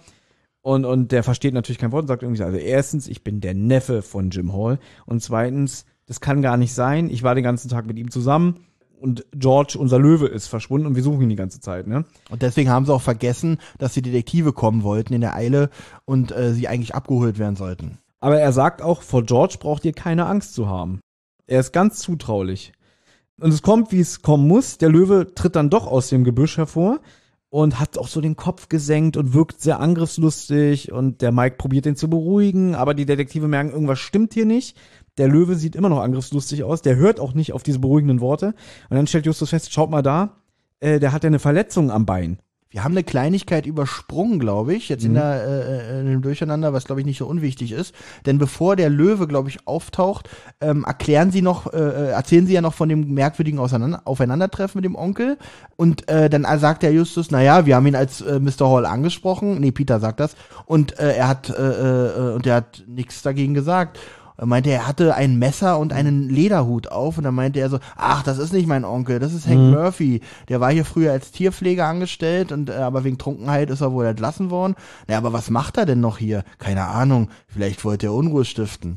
Und jetzt kommt nämlich der Löwe. Genau. Ähm, jetzt wird das Brüllen nämlich lauter und äh, äh, äh, George scheint tatsächlich etwas aufgebracht zu sein. Mike versucht ihn zu beruhigen, aber vergeblich. Justus bemerkt, dass der Löwe am linken Vorderbein verletzt ist. Nun ist Mike mit seinem Latein auch am Ende. Er hat zwar ein Gewehr, aber es ist eine Kleinkaliberwaffe, mit der er einem Löwen wohl nicht viel ausrichten kann. Und es wird nicht besser, als Mike sagt, jetzt hält er den Kopf geneigt. Das heißt, dass er uns angreifen will. Nichts hält ihn davon ab. Da dachte ich auch so, alles klar, Ende der Geschichte. Ja. Wird, wird im Buch auch noch so ein bisschen erläutert, glaube ich. Da steht, ein verletztes Tier äh, sieht sich immer in Gefahr und bedroht und wird angreifen. Weißt du? Ja, und äh, Und dann kommt der Pfiff und auf einmal Mr. Hall taucht auf. richtig, keine Bewegung, Kinder, ja. Und man hört auch die ganze Zeit immer Und dieses zielt auch Knurren. mit einer Waffe um die. Keine Bewegung, Kinder. Ja. Ja, er ist äh, der Retter in, in der letzten Sekunde, ne? Weil er redet jetzt auf George den Löwen ein und sagt irgendwie ganz ruhig, ganz ruhig, ja, ich merke, du bist verletzt. Komm, verbindet ihm dann quasi das verletzte Bein mit einem Tuch und dann beruhigt sich auch der Löwe wieder und ist dann lammfromm, kann man sagen. Und ich habe mir hier ähm, ein paar, es gibt auch so Fehlerseiten und so alles im Internet zu finden. Hier habe ich was gefunden, das Bob sagt ja, der Löwe schnurrt wie eine Katze. Tatsache sei aber, dass Löwen das besondere Zungenbein fehle, um schnurren zu können. Anmerkung, das stimmt jedoch so nicht. Das Zungenbein von Großkatzen ist elastisch, daher können sie nur beim Ausatmen schnurren. Also ist es ihnen sehr wohl möglich zu Das ist so schnurren. witzig. Moment mal. Moment mal. Also einerseits, der eine weist auf einen Fehler in dem Hörspiel hin. Genau. Und der andere weist den Fehler Genau. auffinden, dann nenne ich nur einfach mal auf seinen Fehler hin. Und das lassen wir einfach mal so Genau. stehen. Es steht hier, der Fehler ist nicht wirklich ein Fehler, ja. Und wenn man genau hinhört, das habe ich nämlich dann, Mhm. habe ich schon das Gefühl, dass der Löwe nur beim Ausatmen schnurrt. Aber da finde ich zum Beispiel, also selbst wenn es jetzt ein Fehler wäre, würde ich jetzt sagen, muss kein Fehler unbedingt sein, weil man spricht ja von Löwen auch immer gerne von Katzen. Und angenommen, Hm. Bob hört jetzt ein ruhigeres Brüllen, also so ein so, äh, dass er sich entspannt, kann man doch trotzdem sagen, er schnurrt er wie ein Kätzchen. Man sagt doch zum Auto auch schnurrt wie ein Kätzchen, obwohl ein Auto auch nicht schnurrt. Na, ist doch so. Stimmt, ein Auto ist ja kein, kein Ist ja keine Katze. keine Vollkommen Katze. richtig, Ja. Thomas. Hat, Nee, der, aber, hat, der hat bestimmt auch nicht dieses Zungenbein. aber ich sag mal, es hätte Bob durchaus umgangssprachlich sagen können, in dem Form, Ja. dass er sagt, ja, der Löwe beruhigt sich jetzt wieder. Richtig. Ja. Von daher würde ich, hätte ich das auch nicht als Fehler ange... Aber witzig. es kommt doch einer, der hat auch einen Fehler auf ihn. Naja, aber das Zungenbein sitzt so und so. Und dann schreibt der nächste, äh, ich respektiere deine Meinung, aber sie ist falsch. Das eskaliert. Auf jeden Fall, ähm, jetzt hat sich ja die Situation entspannt. Justus stellt sich wieder vor, wir sind die drei dem richtigen. Mr. Hall. Dem richtigen Mr. Hall, Mr. Hitchcock hat uns geschickt. Er erzählte uns, dass sie Schwierigkeiten mit einem Löwen haben. Das hören wir jetzt alle schon zum fünften Mal. Ja, na, sie Ne? erzählen ihm aber auch noch von Hank Murphy, Mhm. ja, dass sie ihn da alleine mit dem Löwen gelassen haben. Und jetzt sagt Mr. Hall, was, das war denn aber seine letzte Untat. Ja. Ich meine, gefeuert hat er ihn ja schon. Was will er denn jetzt machen? Ihn Na umbringen? gut, aber das ist halt so, stell dir mal vor, in deiner Firma, jemand wird entlassen, weil er richtig Scheiße gebaut Ja. hat und hängt aber immer noch auf, äh, weiß ich nicht, dem Pausenhof rum oder so, weißt du? Pause. Was für eine Firma habe ich denn? Wo ist Pause? Habe ich eine Schule, Thomas? Naja, oder im Aufenthaltsraum, weißt du? Ja, aber das wirst du ja auch nicht wollen. Das war dann seine letzte Untat. Ja. Wie, wie will ich denn sicherstellen, dass es seine letzte Untat war? Weil gefeuert habe ich ihn Na ja gut, schon. es klingt so, dass das, äh, oho, aus dem mache ich Hackfleisch. ja, stimmt. Und da ist ja auch nichts Deswegen. draus geworden. Ja, das stimmt. Ähm, ja. aber das sagt man ja so. Wenn er das getan hat, das war das letzte Mal. Und ähm, er sagt, ich bringe jetzt George zum Doc, der soll sich um ihn kümmern. Wir Jungs sehen uns später. Dann erzähle ich euch alles in Ruhe. Es kommt Übergangsmusik. Der Erzähler setzt wieder ein und sagt, dass Jim Hall den Löwen in das richtige Wohnhaus brachte. Also er sagt nicht das richtige Wohnhaus, aber ich habe ja schon erzählt mit, dem, mit der Fassade, bla bla. Ähm, das etwa 500 Meter weit entfernt war. Und von dort aus rief er den Doc Dawson, den Tierarzt, an. Der wird nochmal wichtig. Ja. Und als er wieder zu seinem Neffen Mike auf die äh, Veranda oder Terrasse raustritt, nähert sich ein Auto. Was wir, glaube ich, nicht gesagt haben, das kommt jetzt nämlich raus. George soll in einem Film mitspielen. Denn auf dem Gelände von dem Dschungelland werden gerade Dreharbeiten ähm, vollzogen. Ich glaube, das wird im Hörspiel auch gar nicht so genau thematisiert, oder? Das, es kann dem Hörer entgehen, oder? Oder ist das eine Information, die du aus dem Buch hast, oder kommt es tatsächlich Nee, auch im also- Hörspiel vor? Na gut, es wird jetzt ganz klar, weil nämlich. Ja klar, spätestens das- jetzt, genau. jetzt ist in Ordnung, aber Ja. vorher äh, weiß man davon, glaube ich, noch gar nicht so genau, weil ich war tatsächlich jetzt als Hörer noch mal so ein bisschen überrascht, weil also sagen wir mal so, der Filmproduzent kommt jetzt angerannt, Mr. Eastland, der etwas aufgebracht ist, da sein Hauptdarsteller wohl von einem Löwen angegriffen wurde. Ich zitiere jetzt nochmal Alfred Hitchcock aus der Anfangsszene. ja. Einer seiner Löwen, also von Jim Hall, Mhm. scheint hin und wieder Anfälle von Raserei zu bekommen. Er ist ein Löwe, der, na gut, öfter, Öfter bei Filmarbeiten mitwirkt. Das heißt aber nicht, dass er gerade in einem Arrangement ist, Das wird stimmt. hier nicht gesagt. Das wird jetzt aber geklärt. Mhm. Im Buch steht auch übrigens, dass äh, George wirklich wie so ein Hauptdarsteller ähm, gelistet ist. Der kriegt irgendwie 500 Dollar Tagesgage. Das können wir jetzt auch mal vorwegnehmen. Wichtig ist jedenfalls, dass der Jim Hall quasi das gesamte Gelände an die Filmproduktion vermietet hat. Ja, und praktisch sogar verpfändet hat, möchte man fast sagen, weil, beziehungsweise hat er das doch irgendwie als Sicherheit, äh, weil wenn da jetzt irgendwas Genau. mit den Filmaufnahmen schief geht, deswegen ist die Situation ja auch gerade ein bisschen äh, äh, brisant, weil äh, der Produzent äh, klagt ja an, dass einer seiner, oder sein Hauptdarsteller von dem Löwen Rock Randall, wurde. ein toller Name. Rock Randall. Den Namen habe ich hier in keiner Silber erwähnt. Immer wieder, wenn der auftauchte, dachte ich so, ich werde jetzt nicht zurückspulen, weil wie hieß der jetzt nochmal? ähm, Ich finde, Rock Randall klingt der Name wie von einem Pornodarsteller. Rock Randall. Ja? The Rock. Genau. Witzig. ja, der, der Mr. Eastland, der Regisseur, ist sehr aufgebracht und Ja. sagt irgendwie, äh, ich bestehe auf die Erfüllung unseres Vertrages und Sie haben mir zugesichert, dass hier auf dem Gelände kein meiner äh, ja, Mitarbeiter meinem, von meinem Stab was passiert. Und jetzt ist meinem ähm, Hauptdarsteller was passiert. Der sieht ja aus wie, der sieht ja aus wie hingekackt und hingeschissen, ne? Auf jeden Fall hat er auch gesagt, dass er fast zerrissen wurde Genau, von dem Löwen. von dem Löwen. Und dann sagt aber auch der Hall, ja, das ist so möglich, ne? Und dann sagt Easton, das werden sie mir schon glauben. Und er will ihn halt auch, was jetzt gleich rauskommt, er drängt ihn dazu, sie kommen jetzt mit und sehen ihn an. Bevor das aber passiert, tritt Doc Dawson auf. Der fährt jetzt mit seinem Transporter vor und steigt aus und sagt dann auch, ich bin so schnell gekommen wie möglich, ist George schwer verletzt. Bei dem Konsum des Buches ist mir jetzt aufgefallen, dass der, äh, wie er im Hörspiel der Doc Dawson geschildert wird, der kommt nicht so wirklich aus sich raus. Der hat schon so immer so so. eine leicht introvertiert ist er so ein Ja. bisschen so, aber ähm, so eine Leute kommen mir immer recht intelligent vor. Also so eine Leute äh, nicht un, überhaupt nicht unsympathisch finde ich ihn. Ja, also ähm, äh, klingt für mich sehr vertrauensvoll, muss ich sogar sagen, Ja. wie der Doc Dawson hier im Hörspiel auftritt. aber auch gutmütig. Gutmütig, so ein bisschen, vertrauensvoll. So leicht, aber auch leicht lethargisch, also immer so die, die gleiche Stimmfarbe, kommt nicht so wirklich aus sich raus. Ich möchte nur mal ganz kurz äh, einbringen, wie er im Buch geschildert wird. Ja. Ja. Er war groß und hager. Unter seinem ergrauten Schnurrbart ragte ein kalter Zigarrenstummel hervor. Mit langen Schritten eilte er auf die Gruppe zu, eine schwarzlederne Arzttasche am Arm. Im Hörspiel wird gesagt, irgendwie, pass auf, George ist verletzt, er guckt sich das an. Man äh, sagt, also ich glaube, Mike sagt auch so, es sieht aus wie eine Wunde, die ihm ex auch beigebracht wurde, wie so ein Messerschnitt. Und dann sagt halt auch der, der Doc, ja, ich muss, muss ihn verarzten. Und Jim sagt dann auch, dann nimm ihn ruhig mit und so in die, in, in deine Arztpraxis. Im Buch ist es so, da will er den auf seinen Transporter jetzt äh, nehmen, den Löwen. Und der Eastland kriegt es mit. Und George ist ja ein Hauptdarsteller in seinem Ja. Film, ne? Und der sagt dann auch so, wo nehmen sie jetzt den Löwen mit? Der muss morgen äh, für die Dreharbeiten äh, parat sein, ne? Und jetzt nur mal ganz schön, ähm, wie Doc Dawson auch hier rüberkommt im Buch. Er blieb stehen, zündete seinen Zigarrenstummel an und blies Eastland den Rauch ins Gesicht. Der Löwe kann dann arbeiten, wenn ich es bestimme. Vielleicht ist es mit seinem Bein morgen früh besser, vielleicht auch nicht. Ich bin für Georges Wohlbefinden verantwortlich. Ihr blöder Film kümmert mich einen feuchten Dreck. Und jetzt gehen Sie mir aus dem Weg, Mister, oder ich trete Ihnen auf die Zehen. auch wieder eine Sache, weil da komme ich nachher zum Fazit zu, die das ähm, Hörspiel definitiv noch ein bisschen gewürzt hätte, wo ich sage, Ja. Mensch, ist eine Sache, die fehlt. Der, der Charakter ist für einen, ich greife nicht vor, wenn ich sage, es ist halt der Bösewicht hier in diesem Fall, äh, viel zu, viel zu langweilig in dem Fall. Der hat Charakter. zu wenig Facetten. Zu- Fa zu- Facetten. Facetten. Fa Facetten, ja. Ja, es Das ist stimmt ein, schon. Er ist so wie so eine, eine belanglose Nebenfigur taucht er hier auf. Du wirst dich noch wundern, was noch alles fehlt, mein Lieber. Du wirst dich noch wundern. bin gespannt. Ja. Auf jeden Fall kümmert er sich um George. Währenddessen, wie du schon gesagt hast, besteht Island darauf, dass Hall sich den verletzten Darsteller ansieht, äh, damit er ihm glaubt. Er fährt mit Island mit, Justus. Das hat ein böses Nachspiel, wenn das stimmt. Und Mike gleich total aufgebracht, wenn was stimmt. Was mein Onkel sagt oder dieser Island? Justus, naja, macht sich halt Sorgen um seinen Film. Mike entschuldigt sich bei Justus und erklärt, dass ihm das alles äh, sehr wichtig sei. Pass auf. Ja. Und da habe ich mir jetzt vorgestellt, wie das wäre. Ich bin jetzt Mike Ja. und du bist äh, Justus.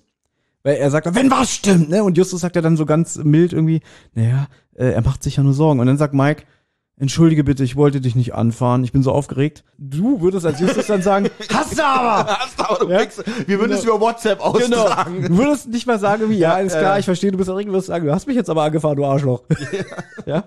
Ähm, Ganz wichtig, denn ähm, jetzt wird ja auch gesagt, dass äh, Mike hat eigentlich nur noch zwei lebende Anverwandte. Einmal seinen Onkel Jim und einmal seinen Onkel Cal. Der ist nämlich Großwildjäger und Naturforscher in Afrika. Und das se- ist Seine Eltern sind nämlich auch bei einem Autounfall ums Leben und, gekommen. und dann haben so äh, Justus und er so so äh, Ghetto-Faust gemacht. genau, Ghetto Faust. Deswegen wohnt er halt bei Jim und teilt damit fast das gleiche äh, Schicksal wie Justus, äh, der jetzt nicht bei Jim wohnt, sondern bei Tante Mathilda. Witzig, Justus wohnt auch bei Jim. Aber ähm, Autounfall ist ja eigentlich auch klar bei Justus Jonas. Ne? Das war ja nur in dem Film anders dargestellt. Äh, das war in den ersten Folgen ähm, schon ein Autounfall. Das wurde Mhm. dann später von André Marx ein bisschen umgeschrieben in einem Flugzeugabsturz. Genau, dann hat er halt diesen äh, ähm, in Afrika lebenden anderen Onkel noch. Ähm, Klingt übrigens auch so, weil er ja so, weil so gesagt wird, naja, der versorgt, äh, der versorgt meinen Onkel hier mit Tieren aus Afrika. Äh, Das klingt auch schon so wie zwielichtiges Geschäft irgendwie so. Ja. Ja, man schickt, oh ja, ich schick dir hier so ein paar Tiere, weil ich habe äh, Vetternwirtschaft und äh, kriegen wir schon hin. Vielleicht wichtig für den weiteren Verlauf dieses Hörspiels, um, um so ein bisschen die Hintergründe besser zu verstehen. Jim Hall hat ja den Löwen George vor ein paar Jahren persönlich in Afrika aufgezogen. Und George ist seit circa einem halben Jahr im Wildpark. Ich habe das nicht so ganz verstanden, aber wenn ich das richtig gedeutet habe, kann auch der Autounfall von den ähm, Eltern von Mike noch nicht so lange her sein, weil ähm, ja die wie so eine Art WG wohnen. George ist ja wie so, so, so, so ein aufgezogenes Kind für den, für den Jim. Und der lebt bei denen mit im Haus. Genau, Also, das wird nachher auch wichtig, das erfahren wir nachher nochmal extra. um George auch Vertrauen entgegenzubringen, hat er ihm ja auch sein Käfig entsorgt und ihm gezeigt, du wohnst jetzt hier mit mir zusammen in diesem Haus mit dem Mike zusammen. Also es ist wirklich wie so eine Art Männer-WG. Du meinst, es hat er getan, also es, dass er den Käfig entsorgt, das wird nachher nochmal ein Thema. Ja. Ich finde es generell merkwürdig, dass er den Käfig entsorgt, obwohl er einen Wildtierpark besitzt. Also selbst Mhm. wenn er den Käfig für George nicht mehr braucht, Käfige werden da, glaube ich, immer gebraucht und den würde ich dann einlagern und nicht entsorgen. Das wird im Buch aber erklärt, dass der Käfig wohl in einem sehr desolaten Zustand war. Ach so, okay, gut, dann, äh, dann macht es Sinn, es wird halt hier nicht erklärt, aber äh, Das wird sowieso alles noch eine Auflösung wichtig, warum welcher Käfig wieso irgendwo hingebracht wurde. Okay, auf jeden Fall ist Mike deswegen so extrem aufgebracht, weil sollte das mit dem Darsteller meinen, äh, wird es, sollte das mit dem Darsteller stimmen, wird es recht teuer, weil er hat, wie gesagt, so seinen halben Tier oder seinen ganzen Tierpark dafür verpfändet und wenn das äh, stimmt, würde er vertraglich alles verlieren. Mhm. Also Jim Hall. Aber du, du hast ja nur vorhin gesagt, dass das der, der Jim ja auch sein, das Land quasi äh, Genau. äh, als Sicherheit äh, gewährleistet. Ne? Er könnte alles verlieren. Wir sind jetzt eigentlich da, wo sie sich zurück zum Schrott, Schrottplatz Genau, begeben. es geht aber halt darum, dass Jim Hall könnte alles verlieren, Mhm, er könnte genau. aber auch eine gute Stange Geld machen, wenn der Film Ja. Erfolg wird. Und jetzt geht es zurück zum Schrottplatz. Wird auch vom Erzähler gesagt, es ist immer noch früher Nachmittag. Wieder der Hinweis darauf. Mhm. Die waren äh, sehr früh bei Genau, äh, die, war, Hitchcock im die waren vor ein paar Stunden bei Hitchcock, jetzt wurden sie fast von einem Löwen aufgegessen, ja.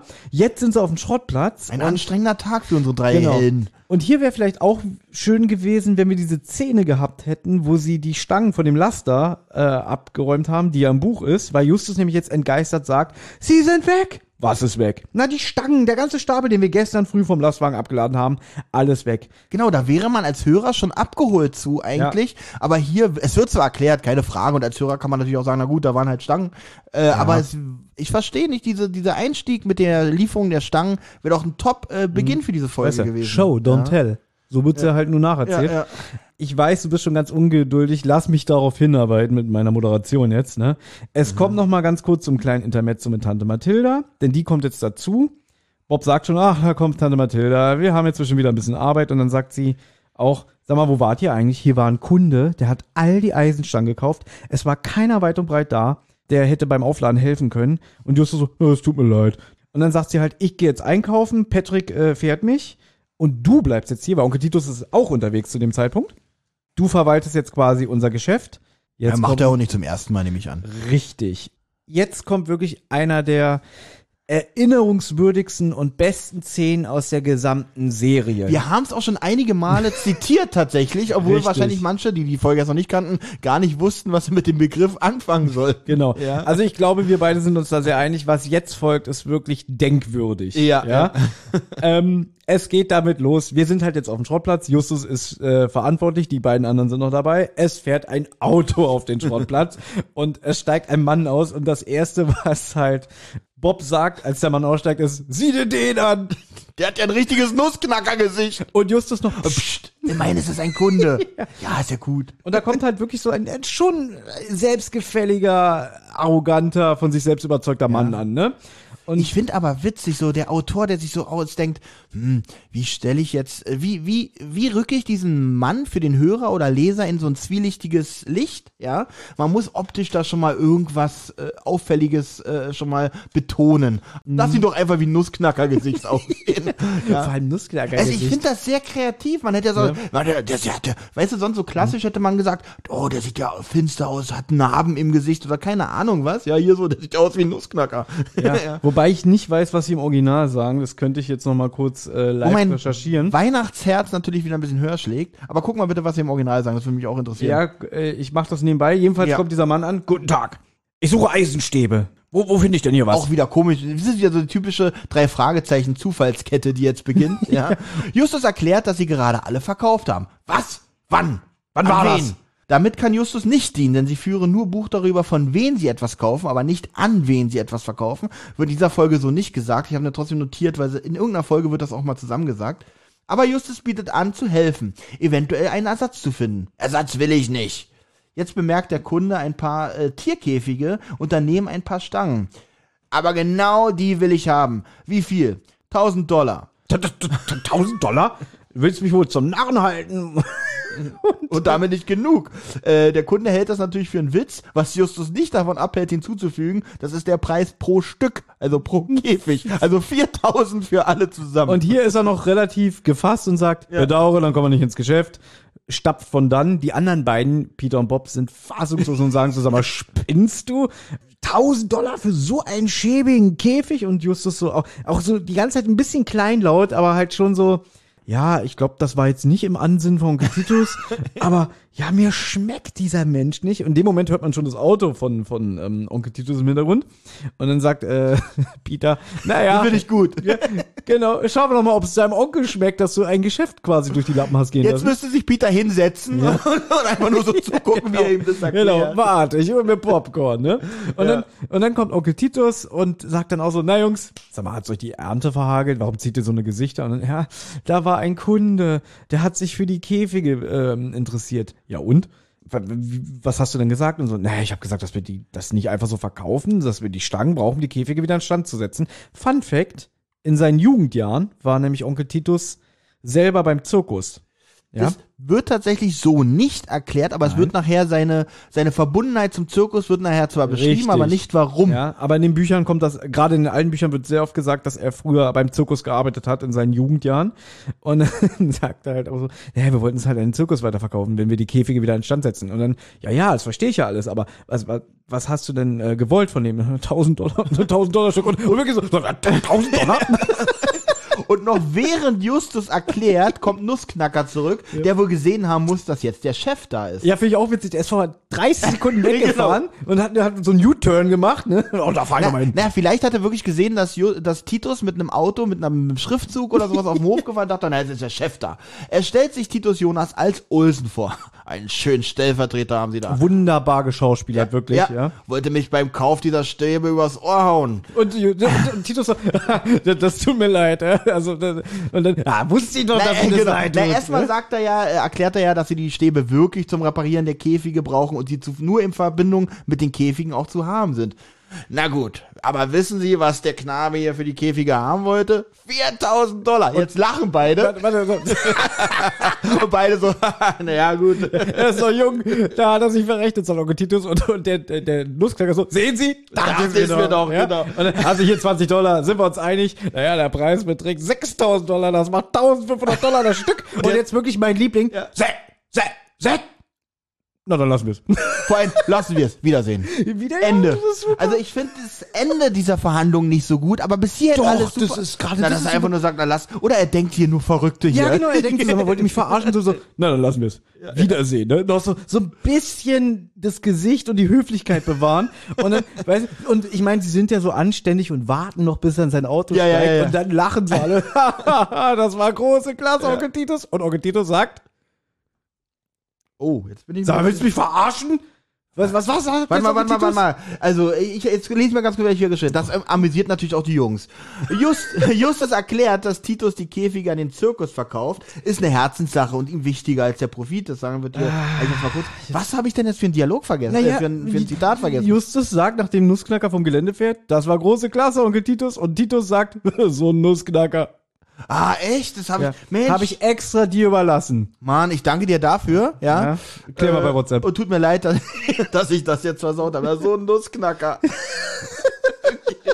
okay. Es wird abgerundet, indem ähm, Peter sagt irgendwie so, und ich habe schon gedacht, du spinnst, ne? Und dann sagt Justus so, gönnerhaft, es sei dir verziehen. Aber Onkel Titus hatte schon immer ein Fable für den Zirkus und der hat das ja auch gemerkt, dass der Typ ein Unsympath ist. Genau, erstens das und er, ich glaube, er vertraut da auch seinem Neffen, der, der Detektiv und seinem Gespür, ja, Ja. ähm, dass wenn sowas ist, na, vertraue ich ihm mal, ähm, ja. Ja. auch wenn er die Käfige nachher trotzdem weghaut. aber da kommen wir später noch Und da muss zu. ich aber auch zu sagen, ich fand als Kind fand ich diese Szene schon glorreich. also großartig mit dem Ja. Nussknacker ist ja schon mal. Ja, also das war auch die, ich finde, die funktioniert auch isoliert. Also die kannst Ja. du auch jemanden vorspielen, ohne dass er drei Fragezeichen kennt. Genau, nur diese Ja? Szene. Und ich finde, diese, diese Szene könnte auch jedes Jahr wie äh, äh, Dinner for One als Silvester-Special immer im ersten, Ne? in den ersten Programmen laufen. Und das finde ich gerade, wenn man das als Kind hört, eigentlich toll, dass der Erwachsene Dann auch sagt so ein Nussknacker. ja, fand ich immer super. Eigentlich können wir jetzt auch wieder hinterfragen, so warum sind die so scheiße zu dem und so alles, ne? Ich sag dir auch, das würde man heute so nicht mehr schreiben. Mit diesem optischen, sich aufs Optische beziehen und Mhm. ihn über sich über das Optische lustig machen. Was geht heute alles nicht mehr, glaube ich. Das stimmt. Im Buch ist es ein bisschen anders, da ist so Onkel Titus, der raucht ja Pfeife in den Büchern, Mhm. ne? Das kommt ja auch in den Hörspielen nie vor. Und da steht er dem so gegenüber, guckt den so ganz äh, regungslos an und wippt so mit den Füßen so hoch, so vor und zurück und dann so, ja, 6000 Dollar. und pafft so an seiner Okay, Pfeife. okay, mit der Pfeife kann ich dann verstehen, dass er denkt, okay, nur Verrückte hier. ich gehe lieber, das hat keinen Sinn. Was ich aber nicht verstehe. Dürfen wir hier spoilern oder äh, Ja, haben wir doch schon. Okay, okay. Er ist ja, äh, der Olsen ist ja eigentlich Zollbeamter und er ist Ja. ja eigentlich an einem Fall dran. Ja. Hätte er die nicht einfach beschlagnahmen können? Nee, er, er, er will ja die, die Tarnung wahren. Also das ist ja schon. Im Prinzip, warum soll er sich denn den offenbaren? Er weiß ja, dass er, Weil die Gefahr besteht, dass das wichtigste Beweismittel, und Mhm. zwar die Beute, verschwindet. aber das weiß er ja auch nicht. Er hat nur wahrscheinlich mitbekommen, dass da Eisenstäbe auf diesem Schrottplatz irgendwie lagern und wollte die irgendwie an sich bringen. Ja gut, und, aber ich kann mir auch nicht vorstellen, dass er einfach wahllos irgendwelche Schrottplätze einfach nach Eisenstangen abgeklappert Ja, hat. das wird nochmal eine Auflösung wichtig. Das können wir Okay. nochmal noch mal dann aufarbeiten, ne? Wie gesagt, eine der denkwürdigsten Szenen in der gesamten Serie, jedenfalls für mich. Ich denke immer, du gehst da mit mir Mhm. Auch sehr schön, ja. Jetzt Auch haben wenn wir ich die Poernte gerade versaut habe. ja. Aber sowas von. Aber heute nicht mein Ja. Tag, wie ich schon merke. kurze Übergangsmusik und jetzt auch eine schöne Szene, die auch nur, finde ich, in diesem Zeitraum funktioniert. Also wirklich in der Epoche, wo sich die Serie gerade äh, befindet. Denn Justus in der Zentrale nimmt das Telefon ab, äh, Mike ist dran und sagt, hey, ich bin's, sag mal, wo, wo habt ihr Bock, heute Abend nochmal vorbeizukommen? Ja? Ja, worum geht's denn? Ja, wir kriegen einen Gorilla geliefert, ja. Denn wurde ja schon gesagt, dass der andere Onkel Cal Großwildjäger in Afrika ist und anscheinend kommt eine neue Lieferung aus Afrika für das Dschungelland, ein Gorilla, ne? Ich dachte, vielleicht habt ihr Bock, euch den Gorilla anzugucken und die Frage, ist er groß? Ja? Und er sagt so, ja, er ist groß genug. Vor allem, was denkt ihr so, wie, wie, wie viel, der wird er sich auch gedacht haben, so, wie viel Gorilla haben die Idioten in ihrem Leben eigentlich schon live gesehen, dass sie jetzt noch Ansprüche stellen, wie groß er ist, ja? Hier muss Justus natürlich angeben wie eine Tüte Mücken, ne? Dass er sagt, ähm, genau, er fragt ihn ja auch, Wie eine Tüte Mücken. ja, das, das ist ein Spruch. Ja, Ja, nie, nie gehört, Nee? wirklich, nein, er muss angehen wie eine Tüte Mücken. ja google das mal. Aber okay, die Frage von Mike ist auch ein bisschen dumm. Kommt ihr wieder mit dem Lastwagen, ja? Ach, das meinst du, die Szene fand ich, finde ich mega unsympathisch, muss ich an der Stelle Was mal das sagen. Justus, was Justus jetzt Ja, sagt? ja, ja, Nee, ja. Ich finde das super, weil das passt genau zu Justus Charakter. Dass Ja. er leicht überheblich sagt so, nein, dieses Mal kommen wir mit dem Rolls-Royce. Und das ist doch das Geile, ja. Ja. dass der dann sagt, was, ihr habt einen Rolls-Royce? So ein bisschen neidisch, Mhm. fassungslos. Und dann, ja, ich werde gleich äh, unserem äh, Morten ähm, verständigen. Wer ist denn das? Unser Chauffeur. Aber warum findest du die Frage von Mike dämlich? Weil ich muss ganz ehrlich sagen, sie, er will sie ja vorne natürlich wieder abholen. Ach so. Und damit er sie erkennt, na kommt ihr mit dem Lastwagen, damit ich genau weiß, ihr seid das. Ah, okay. Oder kommt ihr vielleicht anders. Gut. Obwohl, er wird sie erkennen, wenn sie mit einem goldenen Rolls-Royce vor. Ja, auch generell, wenn da jetzt ein Auto anfährt, Ja, dann steigen die drei Jungen aus, äh, seid ihr die drei Detektive? Ja, aber dass er von weitem vielleicht schon erkennt. Also man kann schon mal fragen, kommst du wieder mit dem und dem Auto? Das kann man schon mal. Ja, es ist. Nee, er wollte fragen, ob, ob, ob sie vielleicht wieder gefahren wären oder ob sie äh, vielleicht selber mit einem Auto kommen und ob sie trinken dürfen. Weil Ja, er wahrscheinlich ein Gelage dann. Naja, das war jetzt. Oder ob sie fliegen, ne? Ob sie, Ja. ob sie kommt hier mit. Na egal. Ich finde es super, weil das halt, wie gesagt, zu dem Zeitpunkt der Serie funktioniert das auch super, dass er so sagt, irgendwie, ja, wir kommen mit dem Rolls-Royce, ne? Würde jetzt in Folge 212 für mich nicht funktionieren. Ja. Was ich äh, wieder ein bisschen doof finde, ein zweites Mal kommen sie dort an und wieder werden sie nicht abgeholt, denn Mhm. Genau. Mike steht nicht wie versprochen vor dem Tor. Peter öffnet dennoch äh, und sie fahren aufs Gelände. Noch im Auto entdecken sie einen Mann mit einem Suchscheinwerfer. Es ist Hank Murphy, der wohl etwas verschreckt aussieht. Nee, nee, nee, das ist, glaube ich, ein bisschen, sie sehen Suchscheinwerfer vom Weiten und dann, also im Buch ist Ach jedenfalls so, stimmt, nicht Hank mit einem Suchscheinwerfer, sondern sie Genau. sehen generell Suchscheinwerfer und sehen dann aber Hank da rumrennen. Genau, der Also rennt dann wie von der, eigentlich auch. wie von der Tarantel gestochen, rennt der da an denen vorbei. Dann sagen sie auch so, Hank Murphy, was macht der denn hier? Rennt, rennt einfach in der Nacht durch den Wald. Äh? Und dann steigen sie aus. Man hört auch so Sirenengeheul in ja, der, die in der, Hintergrund im ist Hintergrund. wirklich, äh, ist wirklich atmosphärisch an der Stelle wieder. Man merkt auf Ja. jeden Fall, dass da irgendwie Aufruhr ist und da irgendwas nicht stimmt. Sie steigen aus, um sich die Sache mal anzusehen. Da ruft sie auch schon Mike herüber. Im Hintergrund, hast ja schon gesagt, sind Aufruhr und Sirenen zu hören. Der Gorilla ist ausgebrochen. Wahrscheinlich steckt Mike Murphy dahinter, um sich an Jim zu rächen. Mike Murphy? Hank Murphy. Mike, habe ich Mike Murphy geschrieben? Ja, und du, äh, du hast vorhin über Murphy, Fred stimmt. Hall gelacht. Ja, Fred ist ja nur Ja. wirklich witzig. Justus möchte sich auf jeden Fall mal den Käfig ansehen. Jetzt finde ich sehr witzig. Also, äh, ich weiß nicht, ob es der Erzähler sieht, auf jeden Fall hört man jetzt, zwei Eisenstäbe sind zur Seite gebogen und der mittlere fehlt. In Justus Kopf fängt es an zu rattern. Jemand sucht Eisenstäbe auf dem Schrottplatz und hier nimmt jemand einen Stab aus einem Affenkäfig heraus. Jetzt finde ich witzig. Justus fasst nochmal das offensichtlich zusammen. Für mich besteht kein Zweifel. Jemand hat die Stäbe zur Seite gebogen und den mittleren herausgenommen. Also das, was jeder sehen kann, Ja. sagt er nochmal so als, für mich besteht kein Zweifel. Ich kombiniere. Das ist jetzt, was ich vorhin schon angesprochen habe, der letzte Fingerzeig, der aus den Büchern ins Hörspiel übernommen wurde. Ich lese es jetzt vor, wie es hier im Buch Ja. steht. Ob Justus recht hat oder ob es mehr um die Käfige als um den Inhalt geht. Einer sucht Eisenstäbe auf den Trödelmarkt, ein anderer nimmt einfach einen Stab aus dem Affenkäfig hera- heraus. Oder ist dieser Zusammenhang doch zu sehr an den Haaren herbeigezogen? Er lacht da ja auch so schön, Mhm. Peter Bassett, ne? Oder, Stimmt, das ist mir fast entgangen. Das habe ich Genau. zwar hier mitgeschrieben. ja. Fand ich immer schön, aber vielleicht kam es, wie bei Benjamin, halt bei Mhm. den Hörern nicht so an. Vielleicht, oder vielleicht hat dann auch der Hagi Francis gedacht und mir ist mir zu blöd. Weiß ich nicht, passt doch nicht so in die Erzählstruktur des Skripts, weißt du? Ja, na gut, du hast es gerade so schön äh, erzählt, dass jetzt Justus gesagt hat, für mich ist kein Zweifel da, ne? Ja. Bob äh, fragt, was war das überhaupt für ein Gorilla? Auf einmal kommt Jim Hall dazu, ein junges Berggorilla-Männchen. Noch sind sie auf der Suche nach dem Gorilla und Justus erkundigt sich noch nach dem verletzten Schauspieler, der, wie Jim Hall erklärt, nicht von dem Löwen angegriffen wurde, sondern sich mit einem Kollegen geprügelt hat, wo ich sage, das der muss ja richtig heftig gewesen sein. Na gut, ich denke mal, er hat doch dick aufgetragen, indem er erzählt hat, er wurde von dem Löwen nahezu zerrissen, ja. Ja. Eastland wollte wohl ein bisschen Geld bei ihm rausschlagen. Das ist aber auch schon Link, ne? Das nach dem Motto Ja, irgendwie. das, aber das ist, glaube ich, in der Welt so. Ich meine, stell dir mal vor, der sieht so, wie er sich geprügelt hat mit einem anderen Schauspieler. Scheiße, denkt er sich jetzt. Jetzt, jetzt kann ich meinen Hauptdarsteller nicht weiter einsetzen. Und denkt so, na, ich schieb's einfach auf den Löwen, ähm, äh, um, um, um halt diesen finanziellen Verlust äh, auf den anderen zu schieben. Ja. ist richtig. Auf einmal wieder Aufruhr im Hintergrund. Sie scheinen den Gorilla gefunden zu haben und Jim eilt los. Doc Dawson ist natürlich auch sofort zur Stelle. Mike, der gute alte Doc Dawson, immer zur Stelle, wenn man ihn braucht. Wenn er so ein Tierfreund ist, fragt Justus, warum trägt er dann ein Gewehr? Finde ich jetzt ziemlich normal für einen Wildtierarzt, muss ich ganz ehrlich sagen. Wenn ich Wildtierarzt bin, jeden Tag an, an Wunden von, von, von Löwen und Elefanten rumdoktor, dann muss ich mich schon absichern, wenn der auf einmal austickt, dass ich dann leider doch mein Leben retten muss.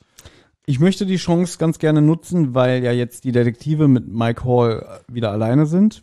Denn es kommt ja die Meldung, der Gorilla wurde im Canyon gesehen. Ja. Und dass dann halt der, der äh, Jim Hall sagt, irgendwie bis später, ich muss los, ne? Im Hörspiel machen sie jetzt wie so einen kleinen Rundgang, der aber im Hörspiel sehr kurz ausfällt, wo auch so ein paar Fragen gestellt werden.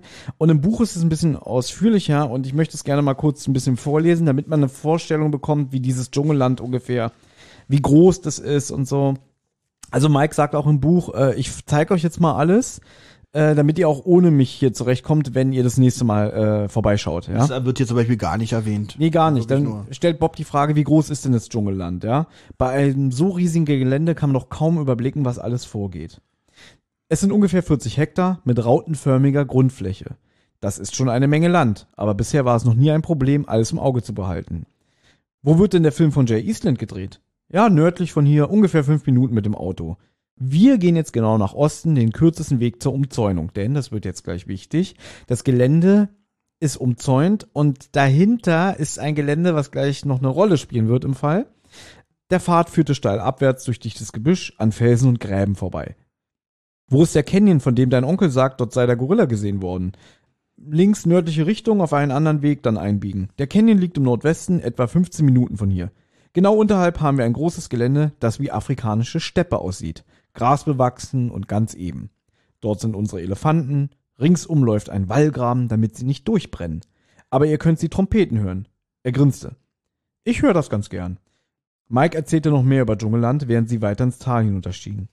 Ganz drüben im Westen am anderen Ende ist das Gebiet, das wir für die Touristen angelegt haben. Unsere Hauptattraktion waren bisher der Dschungel und die Tiere. Aber viele Leute haben anscheinend mehr Spaß an Wild West. Also haben wir uns ein Städtchen zugelegt, wie es die ersten Siedler bauten, einen stilechten Friedhof und eine Geisterstadt. Und die Kinder können mit der Postkutsche fahren. Unsere Pferde halten wir ganz in der Nähe dieses Geländes. Im südlichen Teil liegt die Einfahrt, zu der ihr hereingekommen seid, und weite Strecken Dschungel. In der Mitte ist der See und auf der Anhöhe dahinter, wo Eastland jetzt liegt, liegt noch mehr Dschungel. Am Nordende sind Berge, dabei ist auch eine hohe Felswand, die ist schon in vielen Filmen aufgetaucht, wenn der Held einen Steilhang runter musste.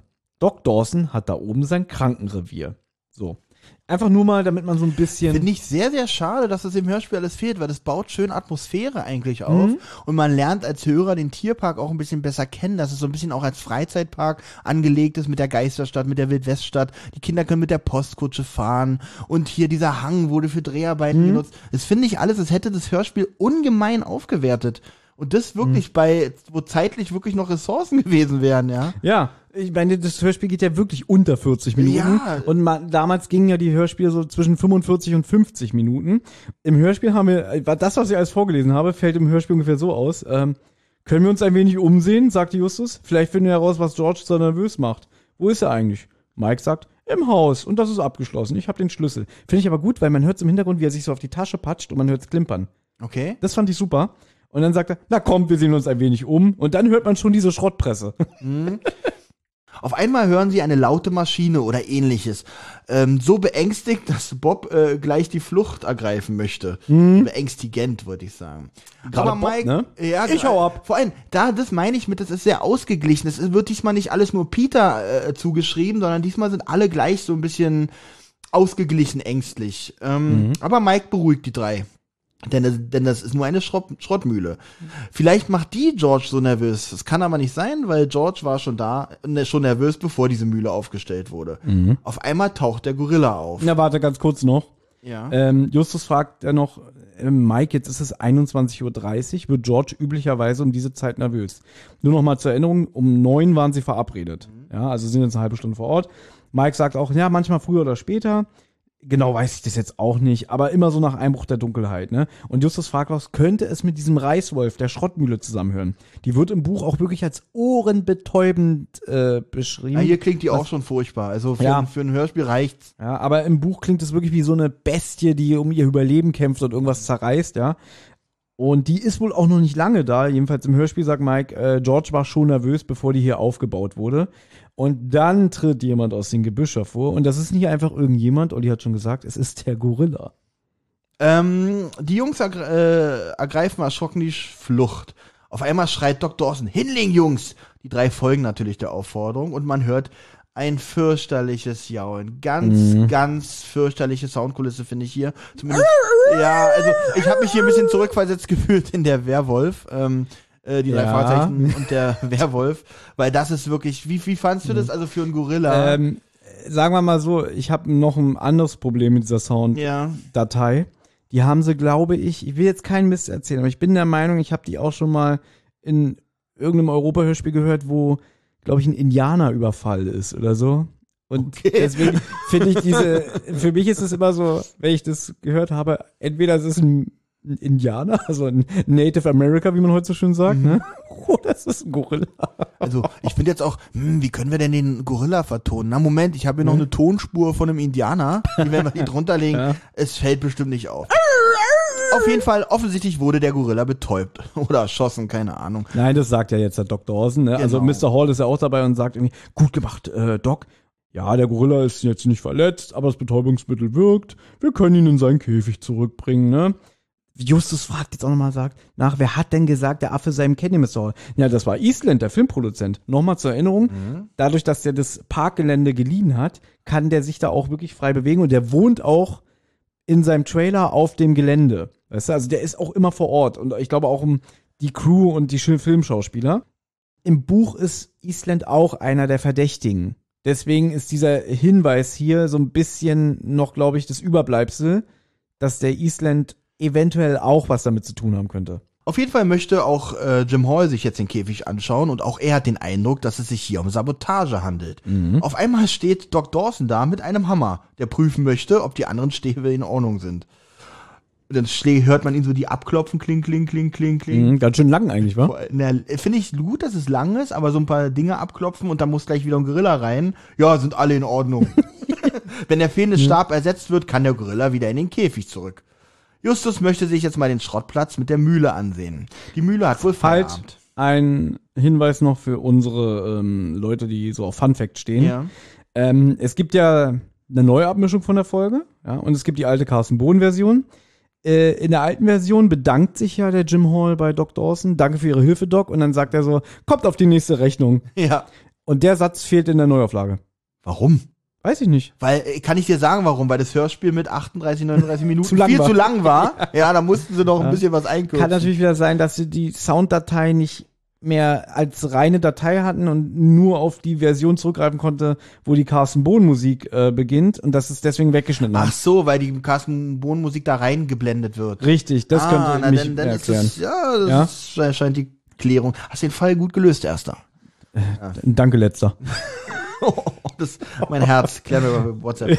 Äh, also, äh, auf dem Schrottplatz, äh, den Sie sich jetzt ansehen möchten, bemerken Sie einen Mann. Und das hat mich immer genervt als Kind, weil ich hab's nicht kapiert. Was? Als acht, neunjähriger, weil es wird ja wirklich gesagt, auf dem Schrottplatz Ach sehen sie so, sich weil um. du, Und das habe ich auch gedacht. Hm, schwierig. Man kann hier ganz schnell immer wieder die Assoziation von dem Titus-Schrottplatz Richtig. äh, äh, Ja. Ding. Aber da habe ich auch gleich gedacht, okay, hier wird auch der Schrottplatz von Titus Jonas öfters als Trödellan oder Trödelschrottplatz äh, bezeichnet, Ja. damit man da nicht so durcheinander kommt. Aber als Kind war es für mich halt der Schrottplatz von Titus Jonas. kann ich und, absolut Ja, nachvollziehen. und das hat mich immer so ein bisschen verwirrt. Hä, Ja. wie sind die jetzt auf dem Schrottplatz von Onkel Titus? Das, das habe ich als Kind immer so ein bisschen durcheinander gebracht. Und wenn man auch nur so halb hinhört, kann es einen auch immer noch verwirren. Hm. Und ja, sie belauschen jetzt ein Gespräch auf diesem Schrottplatz mit der Schrottmühle nebenan von dem Gelände. Vorher erkennen Sie noch, dass es sich dabei um Nussknackergesicht handelt, der da steht. genau, ein alter Bekannter. Genau, er steht da mit einem Sprechfunkgerät und sie scheinen da etwas zu suchen. Wir müssen wohl auch den Trödelplatz, sagen, nennen sie das öfters, im Auge behalten. Der, finde ich witzig, der kleine Dicke könnte was wissen. Und Peter so, hast du das gehört, Just? Damit meint er dich. Psst. Ja. Hier sind generell zwei Sachen, die ein bisschen nervig sind. Also sie unterhalten sich ja ziemlich laut. Im Buch ist es auch ein bisschen anders, ich muss das kurz erzählen. Während er über das Walkie-Talkie spricht, sieht man schon diesen, das ist nämlich Dopsy, mit dem er redet. Ah. Der kommt schon vom Weiten angelaufen. Die sehen den und die unterhalten sich noch so lange über Sprechfunk. Und dann ist ja jetzt halt dieses Gespräch. Zum Beispiel Nussknacker sagt ja, es könnte auch vergraben sein. Der Dopsy sagt, und was ist mit dem anderen Platz? Also Titus Jonas Gebrauchtwarencenter. Na, wahrscheinlich nicht zu holen. Aber wir müssen ihn im Auge behalten. Der kleine Dicke könnte was wissen. Jetzt ist wichtig, das erfährt man auch nur im Buch, weil der Hank Murphy ja rausgeschmissen wurde, hat Jim Hall zwei neue Helfer angeheuert. unter anderem einen Bo Jenkins. Ich dachte, Ja. Patrick und Kenneth arbeiten auch auf Genau, dem Schrottplatz noch nebenbei. Und das versteht man im Hörspiel auch nicht so ganz, weil jetzt die Stimme aus dem Funkgerät, der Dopsy sagt, wie wär's denn mit den beiden Neuen, die Hall gerade erst reingekriegt hat? Sollen wir uns nicht daran machen? Und dann sagt Olsen, ja, noch nicht, das wäre zu riskant. Uns könnten wieder die Fälle davon schwimmen. Die Information von Doras Alarm ist ja ein eindeutiger Hinweis. Docs, Cox, Pix, X, Rex, Box. Und jetzt betont er das ein bisschen falsch. Er sagt, weil er sagt, er sagt 6 mal X. Und das habe ich immer falsch verstanden. Ich dachte, das gehört zum Code. Er sagt aber, dieses Docs, Cox, Pix, X, Rex, Box hat insgesamt sechsmal das X, diese Botschaft. Ich habe geschrieben Docs Pix X Rex Box. Ja, weil das ist auch ein Fehler. Im Hörspiel? Im Hörspiel sagt- Und es sind auch nur fünf. Genau, weil Justus später nochmal die Botschaft wiederholt Ja. und da lässt er das Cox weg. Das ist ein Fehler. Ah, Ja? ah, ja okay. Die Botschaft lautet, lau, lautet eigentlich Docs, Cox, Pix, X, Rex, Box. Also insgesamt kommt sechsmal nichts vor. Jetzt sagt Herr Olsen, das könnte ein spezieller Kabelcode sein. Finde ich super. Er sagt nicht Code, er sagt Code. Aha. Oder sie meinen 600k. Das wäre über eine halbe Million Dollar. Jetzt ist Bob sehr peinlich. eine Menge. Steine. Genau. Und macht man ja auch so, dass man Ja. bewusst seine Deckung aufgibt. Eine halbe Million Dollar! äh, okay, Olli. Glaubst du, das macht er im Buch auch? Ja oder nein? Nein, bitte nicht. Macht er nicht. Macht er nicht. Weil ganz ehrlich, äh, wären wir drei wirklich Detektive und ich würde so reagieren, ihr hättet mich sofort rausgeschmissen. Natürlich. Wenn ich wegen sowas Ja. meine, De- vor allem, ich meine, eine halbe Million Dollar ist ja noch nicht mal, also ist es, natürlich ist es für mich viel Geld, wenn ich es auf dem Konto hätte, aber wenn ich jetzt davon von Gaunern höre, eine halbe Million Dollar, dafür stehen manche nicht mal auf, äh, äh, um, um irgendwas Kriminelles zu machen, ja. Ja, und das ist, so wird nämlich im Hörspiel die Situation aufgelöst, indem ich- ja, Bob die Deckung aufgibt Ja. und Just macht auch so, ah, wir müssen weg. Also er ist auch wirklich genervt davon. Und dann laufen sie weg und es geht mir jetzt auch alles viel zu schnell. Dass irgendwie, sie laufen zwei Meter. Der, der Mike sagt auch noch, bis Das morgen. finde ich witzig. Die rennen weg, werden verfolgt von diesem Olsen und, und, und, und Mike so, ja, bis morgen, Jungs. ja, genau. Das ist wirklich und, lustig. Und wahrscheinlich geht er auch gleich, das Haus steht auch gleich daneben, wo Ja. er wohnt, ne? Und das sieht natürlich in Nussknacker nicht, ne? Im Buch ist es ein bisschen cleverer gelöst. Da verlassen die das Schrottmühlengelände und die gehen denen dann hinterher. Dann sind sie mal wieder im Dunkeln und so alles und dann kommt ihnen jemand mit, n, mit einer Taschenlampe entgegen oder mit, wieder mit so einem Scheinwerfer.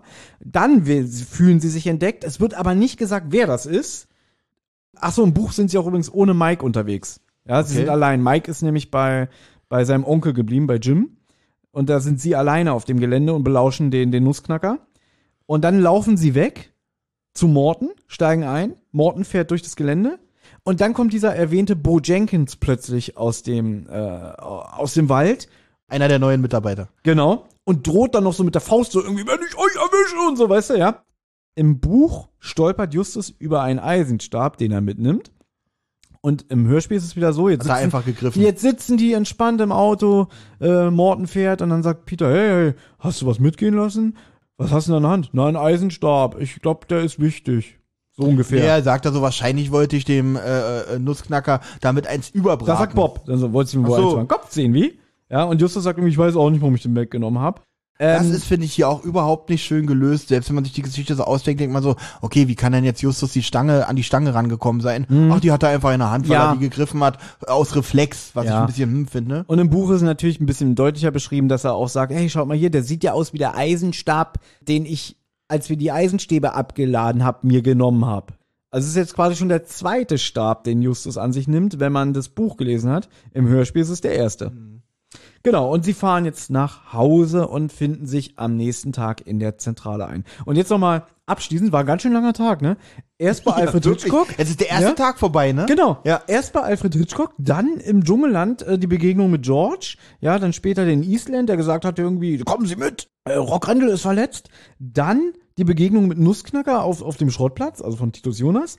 Jetzt die Begegnung mit den Gorilla, mit Nussknacker nochmal, der sie jagt. Ich muss aber sagen, ich finde das zeitlich gar nicht so unrealistisch. Angenommen, sie haben sich morgens um acht bei äh, Hitchcock, Hitchcock im Büro getroffen. Ja. Mhm. Dann waren sie zwischen elf und zwölf das erste Mal im Dschungelland. Das hat vielleicht zwei Stunden gedauert. Waren Mhm. 14, 15 Uhr wieder äh, äh, bei äh, auf ihrem Schrottplatz. Mhm. Sind dann, waren 16, 17 Uhr dann wieder auf dem, Moment mal, zwischendurch nicht.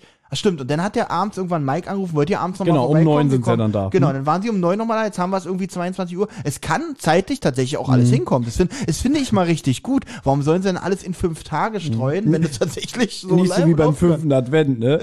Auf 24 Ja, genau, Tage. Und an manchen Tagen einfach bloß, so, fassen wir nochmal zusammen. Ja, so ist es. So, der 8. Dezember. Aber da habe ich so überlegt, hast du allein, was die heute erlebt haben an diesem einen Tag, so viel in deinen Sommerferien mal? Nein. Ja, mal in sechs Wochen erlebt. In, in all, wenn ich all meine Sommerferien zusammennehmen würde, hätte ich nicht so viel gemeinsam erlebt. Also von daher finde ich aber so ist es nun mal, so ist nun mal ein Alltag im Leben eines Detektivs, ja, Ja. voller Action. Auf jeden Fall finden sie sich jetzt am nächsten Tag in der Zentrale ein und besprechen jetzt nochmal alle Fakten. Das ist im Buch wieder ein bisschen anders. Da sind es, glaube ich, zwei oder drei Gespräche. Und das wird hier jetzt wieder ein bisschen zusammengefasst. Also, sie haben mal wieder so eine, so eine ähm, Sitzung quasi. Bob erzählt, dass er mit seinem Papa gesprochen hat über Diamanten. Im Buch ist natürlich diese Szene drin. Da liest er morgens Zeitung, so Artikel über Diamanten. Und dann klärt ihn auch der Vater auf.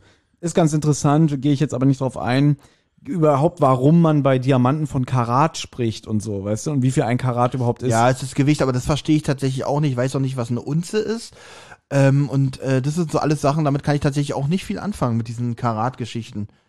Ja, ich kann es mal kurz vorlesen, wie es hier aus diesem Buch von 1970 geschil geschildert ist. Wie groß wäre denn so ein 48 Karäter, ja? Na, für einen Diamanten sehr groß, sagte Mr. Andrews. Wart mal, da gab es doch diesen berühmten indischen Diamanten, den Sansi. Er hatte ungefähr die Form und die Größe eines Pfirsichkerns und wog 55 Karat. Dein 48-karätiger Stein wäre also geringfügig kleiner. Und wie viel wäre das in unserer üblichen Gewichtseinheit? fragte Bob. Ja, jetzt gibt er ihm so ein Buch mit Gewichts- und Maßtabellen, ja. Bob las, dass ein Karat 3,17 Gramm, Gran, also Gramm heißt es bestimmt, Treugewicht äh, sei oder 0,2 Gramm. Treugewicht ist das Gewichtsmaß in England und den USA für Edelmetall und Edelsteine nach der französischen Stadt Troyes. Ich spreche es bestimmt falsch aus. Bitte entschuldigt. 48 Karat sind ja nur knapp 10 Gramm, stellt Bob fest. Sein Vater nickte. Ja, ein Karat ist eine sehr kleine Gewichtseinheit. Wenn man so kostbare Stoffe abwiegen will, braucht man schon ein System mit entsprechend kleinen Abstufungen. Aha, und was ist nun ein Karat wert? Ja, da gibt es keinen festen Preis. Für einen Diamanten kann man ungefähr 1000 Dollar je Karat ansetzen. Wie gesagt, 1970. Ja, ne? ist aber auch schwierig, weil wir reden ja hier zum Beispiel über Rohdiamanten. Rohdiamanten sind noch nicht bearbeitet. Und der Wert von Diamanten entsteht ja eigentlich erst mit dem Schliff. Genau. Also erst wenn sie geschliffen sind und bearbeitet sind, haben sie eigentlich den Wert nachher, um den es geht. Und Mr. Andrews sagt, dass ein äh, Diamant in die üblichen 58 Facetten geschliffen und poliert werden muss. Manchmal geht beim Schleifen viel von der Rohsubstanz verloren.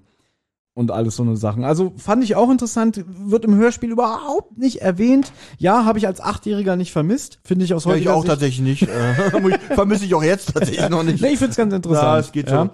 Ähm, da ich mit, da ich wahrscheinlich nie in die Gelegenheit kommen werde, Diamanten abzuwiegen, brauche ich wahrscheinlich in meinem Leben nicht nochmal. Ja. Okay, Justus vermutet auf jeden Fall, dass die Brüder Hall wohl in einem Schmuggelgeschäft verwickelt sind. Würde sich ja anbieten. Der Bruder schickt äh, die Löwen und oder die Tiere halt in den Käfigen äh, äh, ähm, in dieses Dschungelcamp und in den Käfigen sind natürlich die Diamanten versteckt. Ähm, und Olsen hat wohl ein Telegramm zwischen den beiden abgefangen mit diesen Infos, dass die Diamanten unterwegs sind, Docks der Hafen, Rexbox ist der Löwenkäfig. Verdächtigt sind also Jim Hall, äh, Hank Murphy und alle suchten nach den Diamanten und dabei ist George wohl nervös geworden. Ich wollte nur sagen, wie das Rätsel im amerikanischen Original lautet. ja. Docs, Rocks, Nox, Ex-Rexbox. Das habe ich tatsächlich auch hier irgendwo bei mir Und- aufgeschrieben. Genau, und das deuten sie, also sie übersetzen es dann mit Docs, Rocks, Nox, Ex, Rex, Box. Und im Deutschen halt Docs, Cox, Pix, Ex, Rex, Box. Mich nerven diese Abkürzungen gerade brutal, wenn ich sagen. Da wird es auch übersetzt mit Docs, Koks oder Cox, Pix, Ex, Rex, Box. Und Justus sagt da jetzt auch, naja, irgendwie, das kann man ja jetzt alles so ein bisschen aufschlüsseln. Ex, Rex, Box, das klingt wie, äh, der Löwe ist, ist, ist das lateinische Wort Rex, der König der Tiere und mit Box könnte sein Käfig gemeint sein, also Rex Box und Ex äh, deutet darauf hin, dass man dem was entnehmen sollte, ne? Und jetzt spricht er es aus, er sagt, er ist der Meinung, dass die Gebrüder Hall, Cal und Jim ja, in, in Diamantenschmuggel verwickelt sind. Da werfen sich mir mal zwei Fragen auf, weil er sagt ja auch natürlich, dass äh, George deswegen nervös wird, weil die natürlich ständig an den an den äh, Käfigen rumdoktern, um die Diamanten zu finden und so. Ähm, und Peter, äh, Quatsch, und Justus hält natürlich Jim Hall halt für einen der Verdächtigen. Aber warum sollte er denn die Detektive rufen? Erstens weiß er ja, warum der Löwe dann so äh, nervös ist. Und warum sollte er sich Ermittler aufs Gelände holen, wenn er da so eine Nummer abzieht? Das der- macht doch überhaupt keinen Mhm. Das Sinn. sind ja auch die Fragen, die Jim Hall selber Nachher- später nee, stellt. aber da ne? fand ich, also ich finde es menschlich, dass Justus da auch mal so einen mega Denkfehler eigentlich hat Mhm. in meinen Augen. Äh, es sei denn, er hätte erklärt, also gut fände ich auch, wenn zum Beispiel Peter gesagt hätte, und warum sollte er denn uns dazu holen? Und dann hätte Justus gesagt, na ganz einfach. Und hätte Mhm. denn eine Erklärung dazu gehabt. Hätte ja sein können, dass es da irgendwie was gibt, wofür er die drei Detektive vielleicht braucht, was vielleicht auch mit Hitchcock zu tun hat. Aber gut, das gibt's alles nicht, das ist von mir einfach nur alles erfunden. Aber das wäre vielleicht, also da finde ich, hat ohne diese ganze Geschichte, hat da Justus eine kleine Denkschwäche in dem Fall. Schwierig finde ich auch im Hörspiel diese Botschaft, die Nussknacker hat. Die ist ja einem Telegramm entnommen. Und ich Ja. glaube, im Hörspiel wird es ja auch nicht erklärt, wie sie an dieses Telegramm gekommen sind. Das ist ja auch Telegrammstil. Genau, ne? das mutmaßt ja Justus Ja, einfach bloß, indem er genau. sagt, das wird er wohl abgefangen haben zwischen den beiden. Richtig, wahrscheinlich. Das wird auch nicht so wirklich im Hörspiel erklärt. Ich muss jetzt gerade überlegen, ob es im Buch erklärt Klärt wird. sich auch gar nicht Ja. auf nachher, wo diese Nein. Nachricht herkommt. Nein. Und dann ist es halt so, dass, dass Justus jetzt auch sagt, äh, dass der Kell Hall, äh, wenn er quasi Großwildtiere in Afrika fängt und zu seinem Bruder in, in, nach, nach Chadwick schickt, dann kommt er durch Tansania, also auf jeden Fall an der Ostküste Afrikas aus, werden die dann verschifft und Tansania, da ist die Küstenstadt und die heißt Dar es Salaam. Und dann verknüpfen sie halt diese Verwandtschaft zu Doras Alarm, Dar es Salaam, das hat ja der Nussknacker äh, über Sprechfunk mitgeteilt. Mhm. Doras Alarm ist ja eindeutig, ne? Ähm, Komplett übersprungen, diesen Wirklich. wobei wir hatten schon deutlich Ja, ja, kompliziertere definitiv. Geschichten, ne? Nee, ich halte es nicht Ja. für kompliziert, ich halte es wirklich für weiter hergeholt, irgendwie, diese, Aber diese Verknüpfung. Mich hat das als Kind natürlich nicht gestört, weißt du?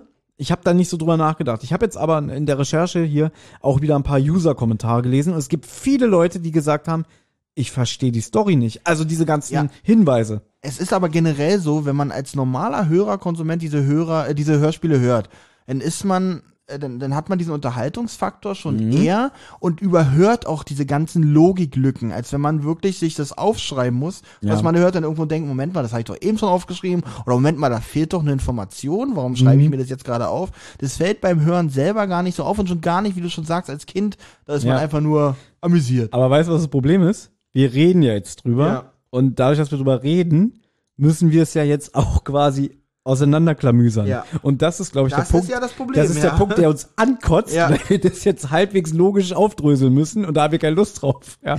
Deswegen, weil wir sind ja jetzt hier in der Verpflichtung, unseren Hörern zu erklären, warum das, was ihr selber auch als Kinder nicht verstanden habt, so ist, ne? Ihr könnt uns glauben, wir machen hier jedes Mal ein kleines Stück unserer Kindheit kaputt. Mit jeder, Oh ja. mit jeder Folge, mit jeder klassischen Folge, die wir hier besprechen. Und das stimmt wirklich, ja. Wobei bei der Folge geht sogar noch. Also ähm, ich kann die immer noch bestimmt hier nach ähm, ohne schlechtes Gewissen hören oder oder mit mit vorbelastet zu sein. Anders als beim äh, unheimlichen Drachen. Vielen Dank an Benjamin Kasper. Ja. oh, das ist, glaube ich, Rekord. Jetzt hast du es zweimal in einer Folge erwähnt. Also, du hast es die letzten Folgen, glaube ich, schon Mhm. öfters erwähnt. Jetzt sogar zweimal in einer. Herzlichen Glückwunsch. Auf jeden Fall leiten sie jetzt auch darauf ab, dass es vielleicht erklärt, warum George so nervös ist, weil anscheinend nachts um das Haus von Jim Hall herum irgendwelche Gestalten herumgeistern und das nimmt der natürlich wahr. Und ich spoiler das jetzt, ja, das ist ein Grund, warum George, also laut Buch, äh, nervös ist, weil viele, viele Leute einfach ihr Unwesen in diesem Großwildpark treiben und das, damit kann er nicht umgehen. Das ist zum Beispiel jetzt auch eine Sache, wo ich sage, jetzt wo du es schon vorweggenommen hast, ist ja Mhm. die Auflösung in Anführungsstrichen eigentlich schon, ähm, finde ich absoluter Schwachsinn. Weil äh, ich meine, wir reden hier über eine Tou- Touristenattraktion, die ja Mhm. dieses Dschungelland doch tatsächlich ist, wo ständig viele Leute rumgeistern und weil es jetzt ein paar Gangster mehr sind, die sich für die Käfige interessieren, dreht der Löwe da total ab. Also das finde ich, also er dreht ja nicht nur ab, er dreht ja so ab, dass sich Jim Hall Detektive holt, um herauszufinden, warum. Also es muss ja schon ein auffälliger Unterschied sein und das halte ich für ein bisschen ja, das äh, geht für mich nicht auf in dieser Geschichte. Mhm. Sie kommen jetzt jedenfalls auf den Trichter, dass sie den Käfig von George suchen, wissen aber durch die Informationen von Mike, glaube ich, dass der diesen alten Käfig, haben wir vorhin drüber Mhm. gesprochen, einfach über den Zaun auf den Schrottplatz mit der Schrottmühle geschmissen hat, ne? Wo hier im Hörspiel wirklich die Information fehlt, dass dieser äh, äh, Käfig schon sehr heruntergekommen war. Ja. Weil sonst fragt man sich wirklich, warum wirft man sowas weg? Mhm. Es fehlt jetzt aber ein sehr großer Abschnitt im Hörspiel, denn es gibt jetzt noch mal eine Begegnung mit einem wilden Tier. Erst die Begegnung mit dem verletzten George, dann mit dem Gorilla. Jetzt äh, gehen sie noch mal im Buch in den, in den Park, weil Mike sie eingeladen hat zu den Dreharbeiten. Weil er gesagt hatte, ey, George hat heute seinen großen Auch Auftritt. wieder mega spannend. Ja, George hat seinen großen Auftritt, dann sind sie da Zeuge, pass auf, sie sind dann da und beobachten dann halt, wie, wie äh, einmal wie der Eastland sich benimmt. Also richtig ekelhafter Typ, der so am Set so rumwütet und sagt, ja, du hast jetzt den Einsatz und dann passiert das und das und dann kommt der Löwe, sagt er zu Rock Randall, ähm, der kämpft dann mit dir und so alles und der ist halt richtig nervös. Der Rock Randall sagt irgendwie, äh, ich glaube, ich muss mal eine rauchen oder so, weißt du? Und alles so Sachen. Also richtiger Unsympath am Set.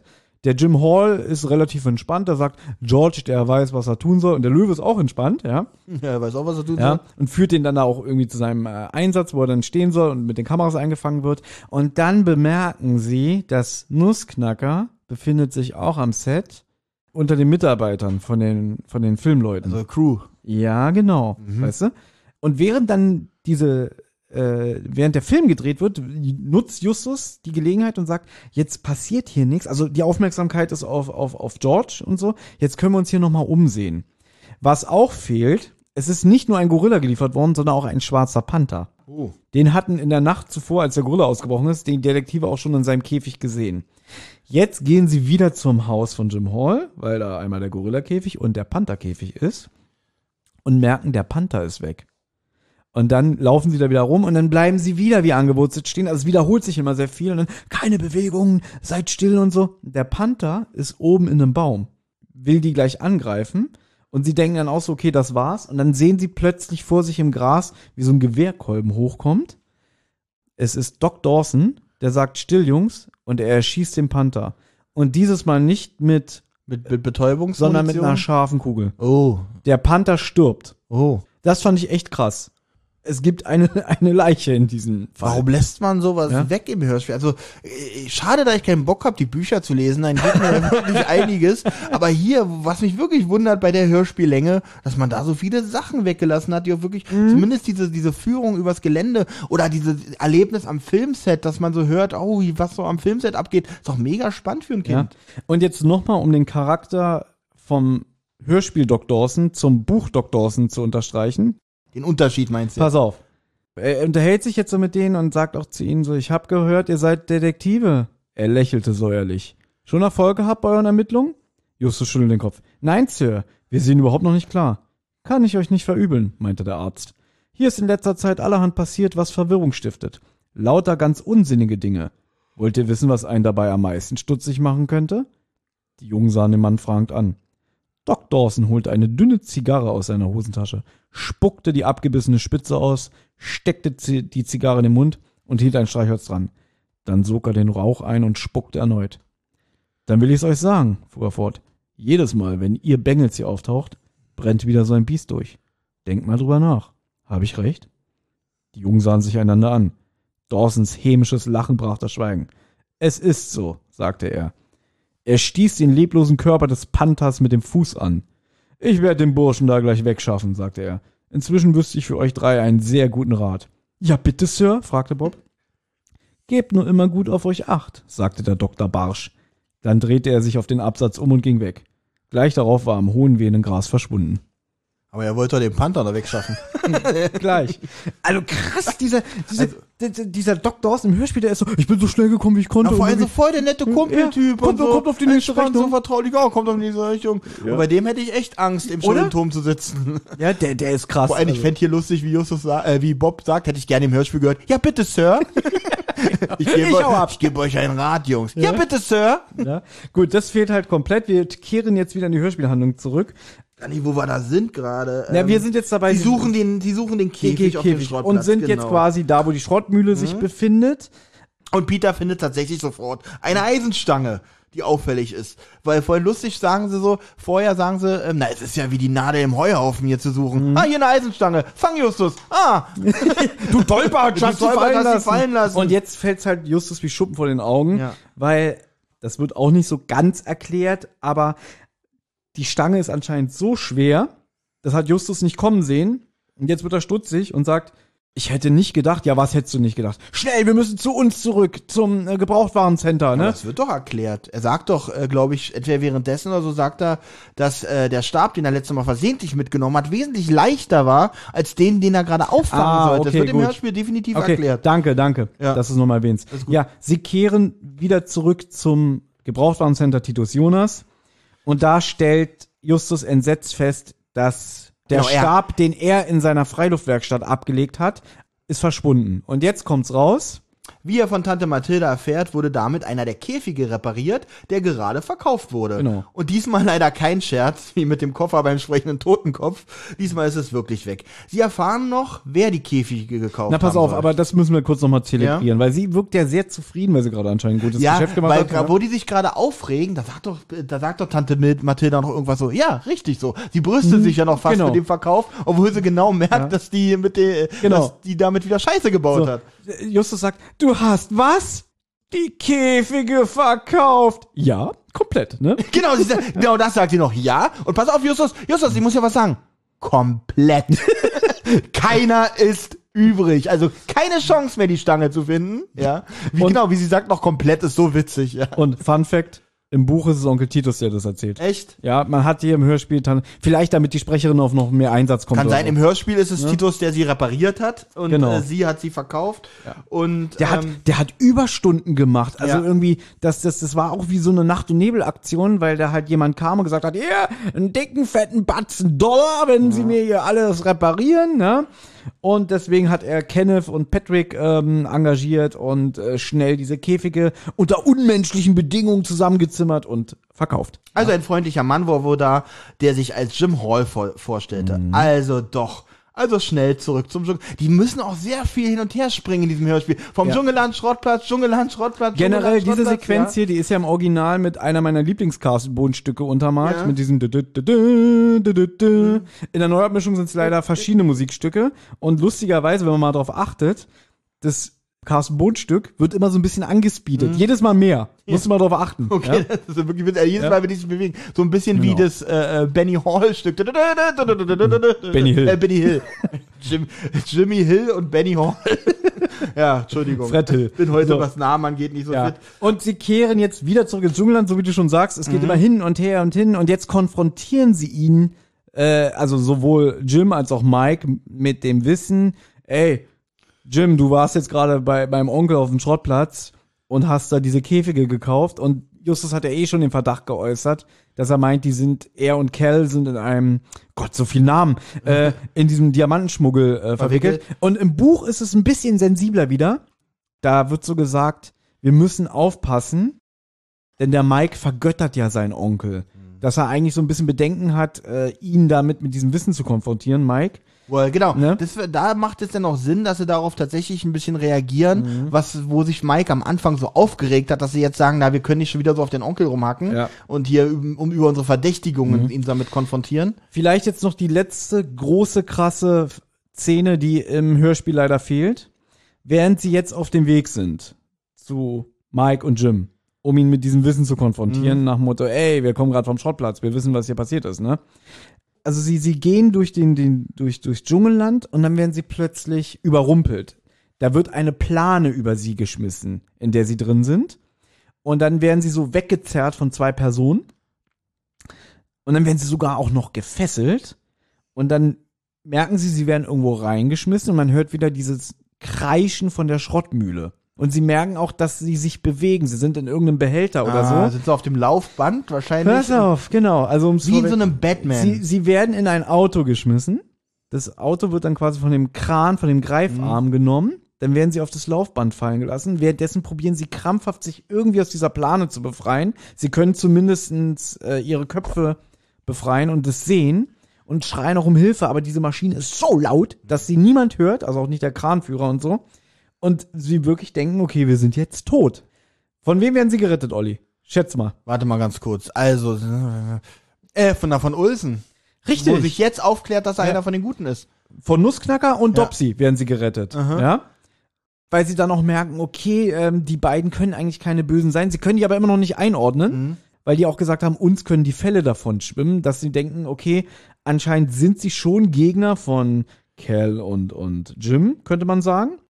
Aber sie denken halt immer noch, dass sie so ihr eigenes Süppchen kochen. Und dann retten sie die und dann sagen sie so, Jungs, erzählt doch mal. Und sie erzählen aber nicht alles. Nicht die ganze Wahrheit, weißt du? Wenn jetzt, Nein, bitte nicht. Egal. Die meisten Hörer wissen, warum wir jetzt lachen. Wir lassen es jetzt einfach mal unkommentiert. genau, ich werde jetzt nicht dir das einspielen. Ja? Dann wollen wir lieber zum Tower gehen, Lieutenant. Wir haben keinen Tower, Sir. Kein Tower. Nur eine Brücke, Sir. Warum zum Teufel werde ich über solche Dinge nicht informiert? Wenn Sie Ihre Crew verloren haben und auf Handbedienung fliegen, wer hat dann die Kontrolle über den Eimer, Lieutenant? Irgendein Kerl namens Ted Striker, Sir. Herr Stryker. Kennen Sie den Mann, Sir? Nie von ihm gehört. Das ist nicht die ganze Wahrheit. Wir waren mal wie Brüder. Ähm. Und dann merkt auch der Nussknacker, dass die Jungs das nicht erzählen wollen und sagt dann so, wir hauen jetzt hier ab, wir verschwenden unsere Zeit.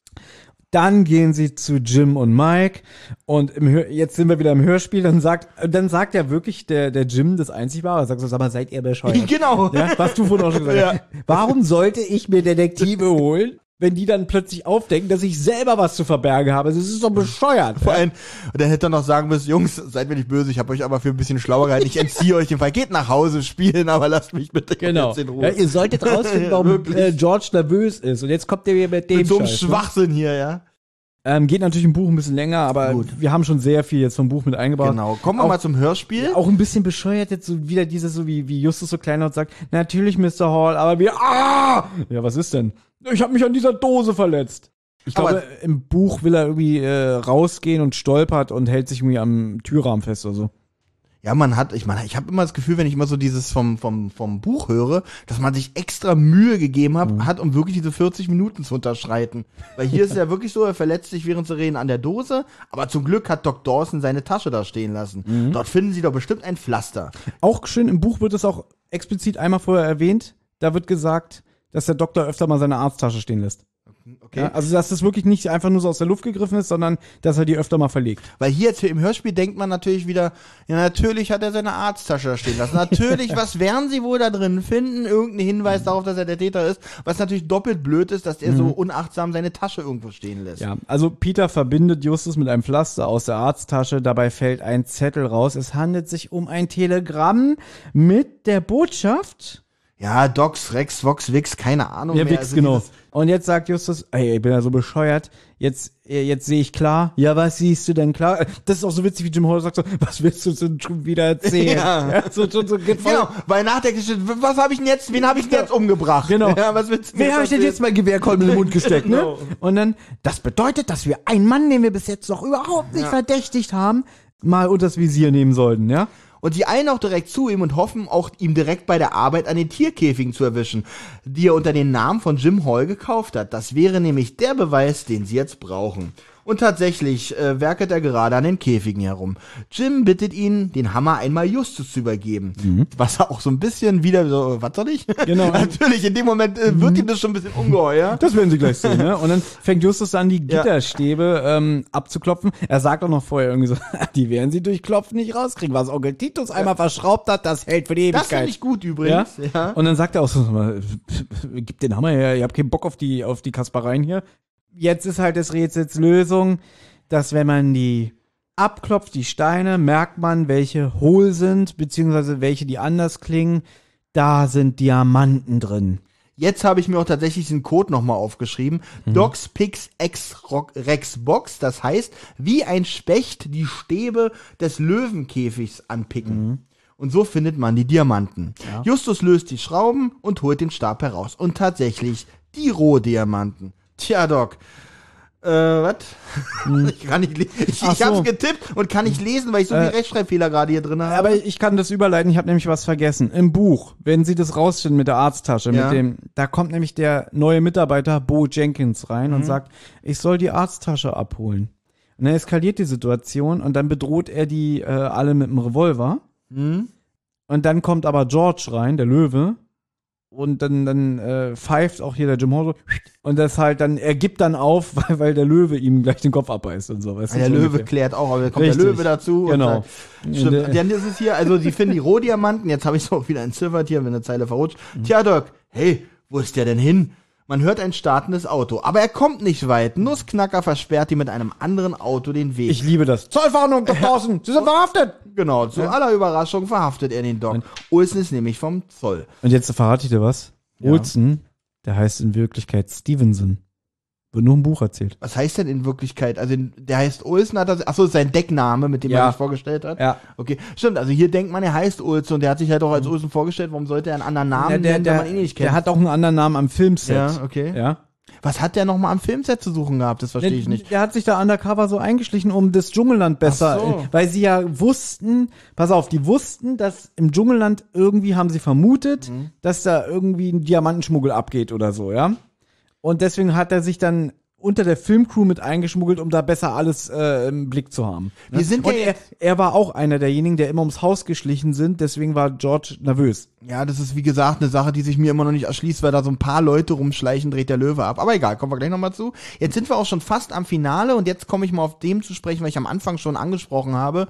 Und zwar, äh, dass sich dieses Ende, diese Auflösung mal ganz anders aufgeteilt und getimt ist, wie das üblicherweise bei den drei Fragezeichen ist. Ja. Ähm, weil hier fängt es schon an mit, äh, ah, also Olsen sagt, ah, wie ich sehe, habt ihr die Steine gefunden. Und Justus versteht aber immer noch nicht, wie George sich an einem Messer verletzt hat. Das kann, das ist witzig. Doc Dawson, der übrigens gerade verhaftet wurde, erklärt das freundlich und bereitwillig, dass das nicht von einem Messer stammt, sondern er sich an Dornen verletzt hat.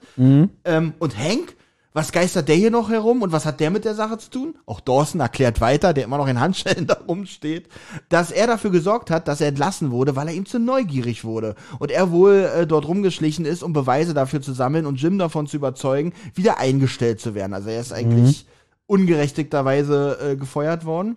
Ähm, Genau, der, der hat ihn quasi angeschwärzt. Genau, er und er wusste ja auch nichts von Georges Verletzung, deswegen hat er sie mit den Löwen da auch allein Mhm. gelassen. Aber trotzdem ein merkwürdiger Kauz, finde ich. Okay, Ja. ich möchte es nur kurz beantworten, wie es im Buch ist. Ja. Also, weil der, der Hank Murphy kommt natürlich zurück, um, weiß ich nicht, will wahrscheinlich betteln, dass er wieder eingestellt wird, ne? Dann begegnet Ja, er vor allem noch Beweise finden gegen, gegen den Doc, äh, der, wo er wahrscheinlich weiß, dass Doc ihm das angehangen hat. und er hat aber auch nicht mitbekommen, dass der Löwe nervös ist und so. Und er will sich einen Spaß draus machen und führt quasi die drei Detektive zu dem Löwen George.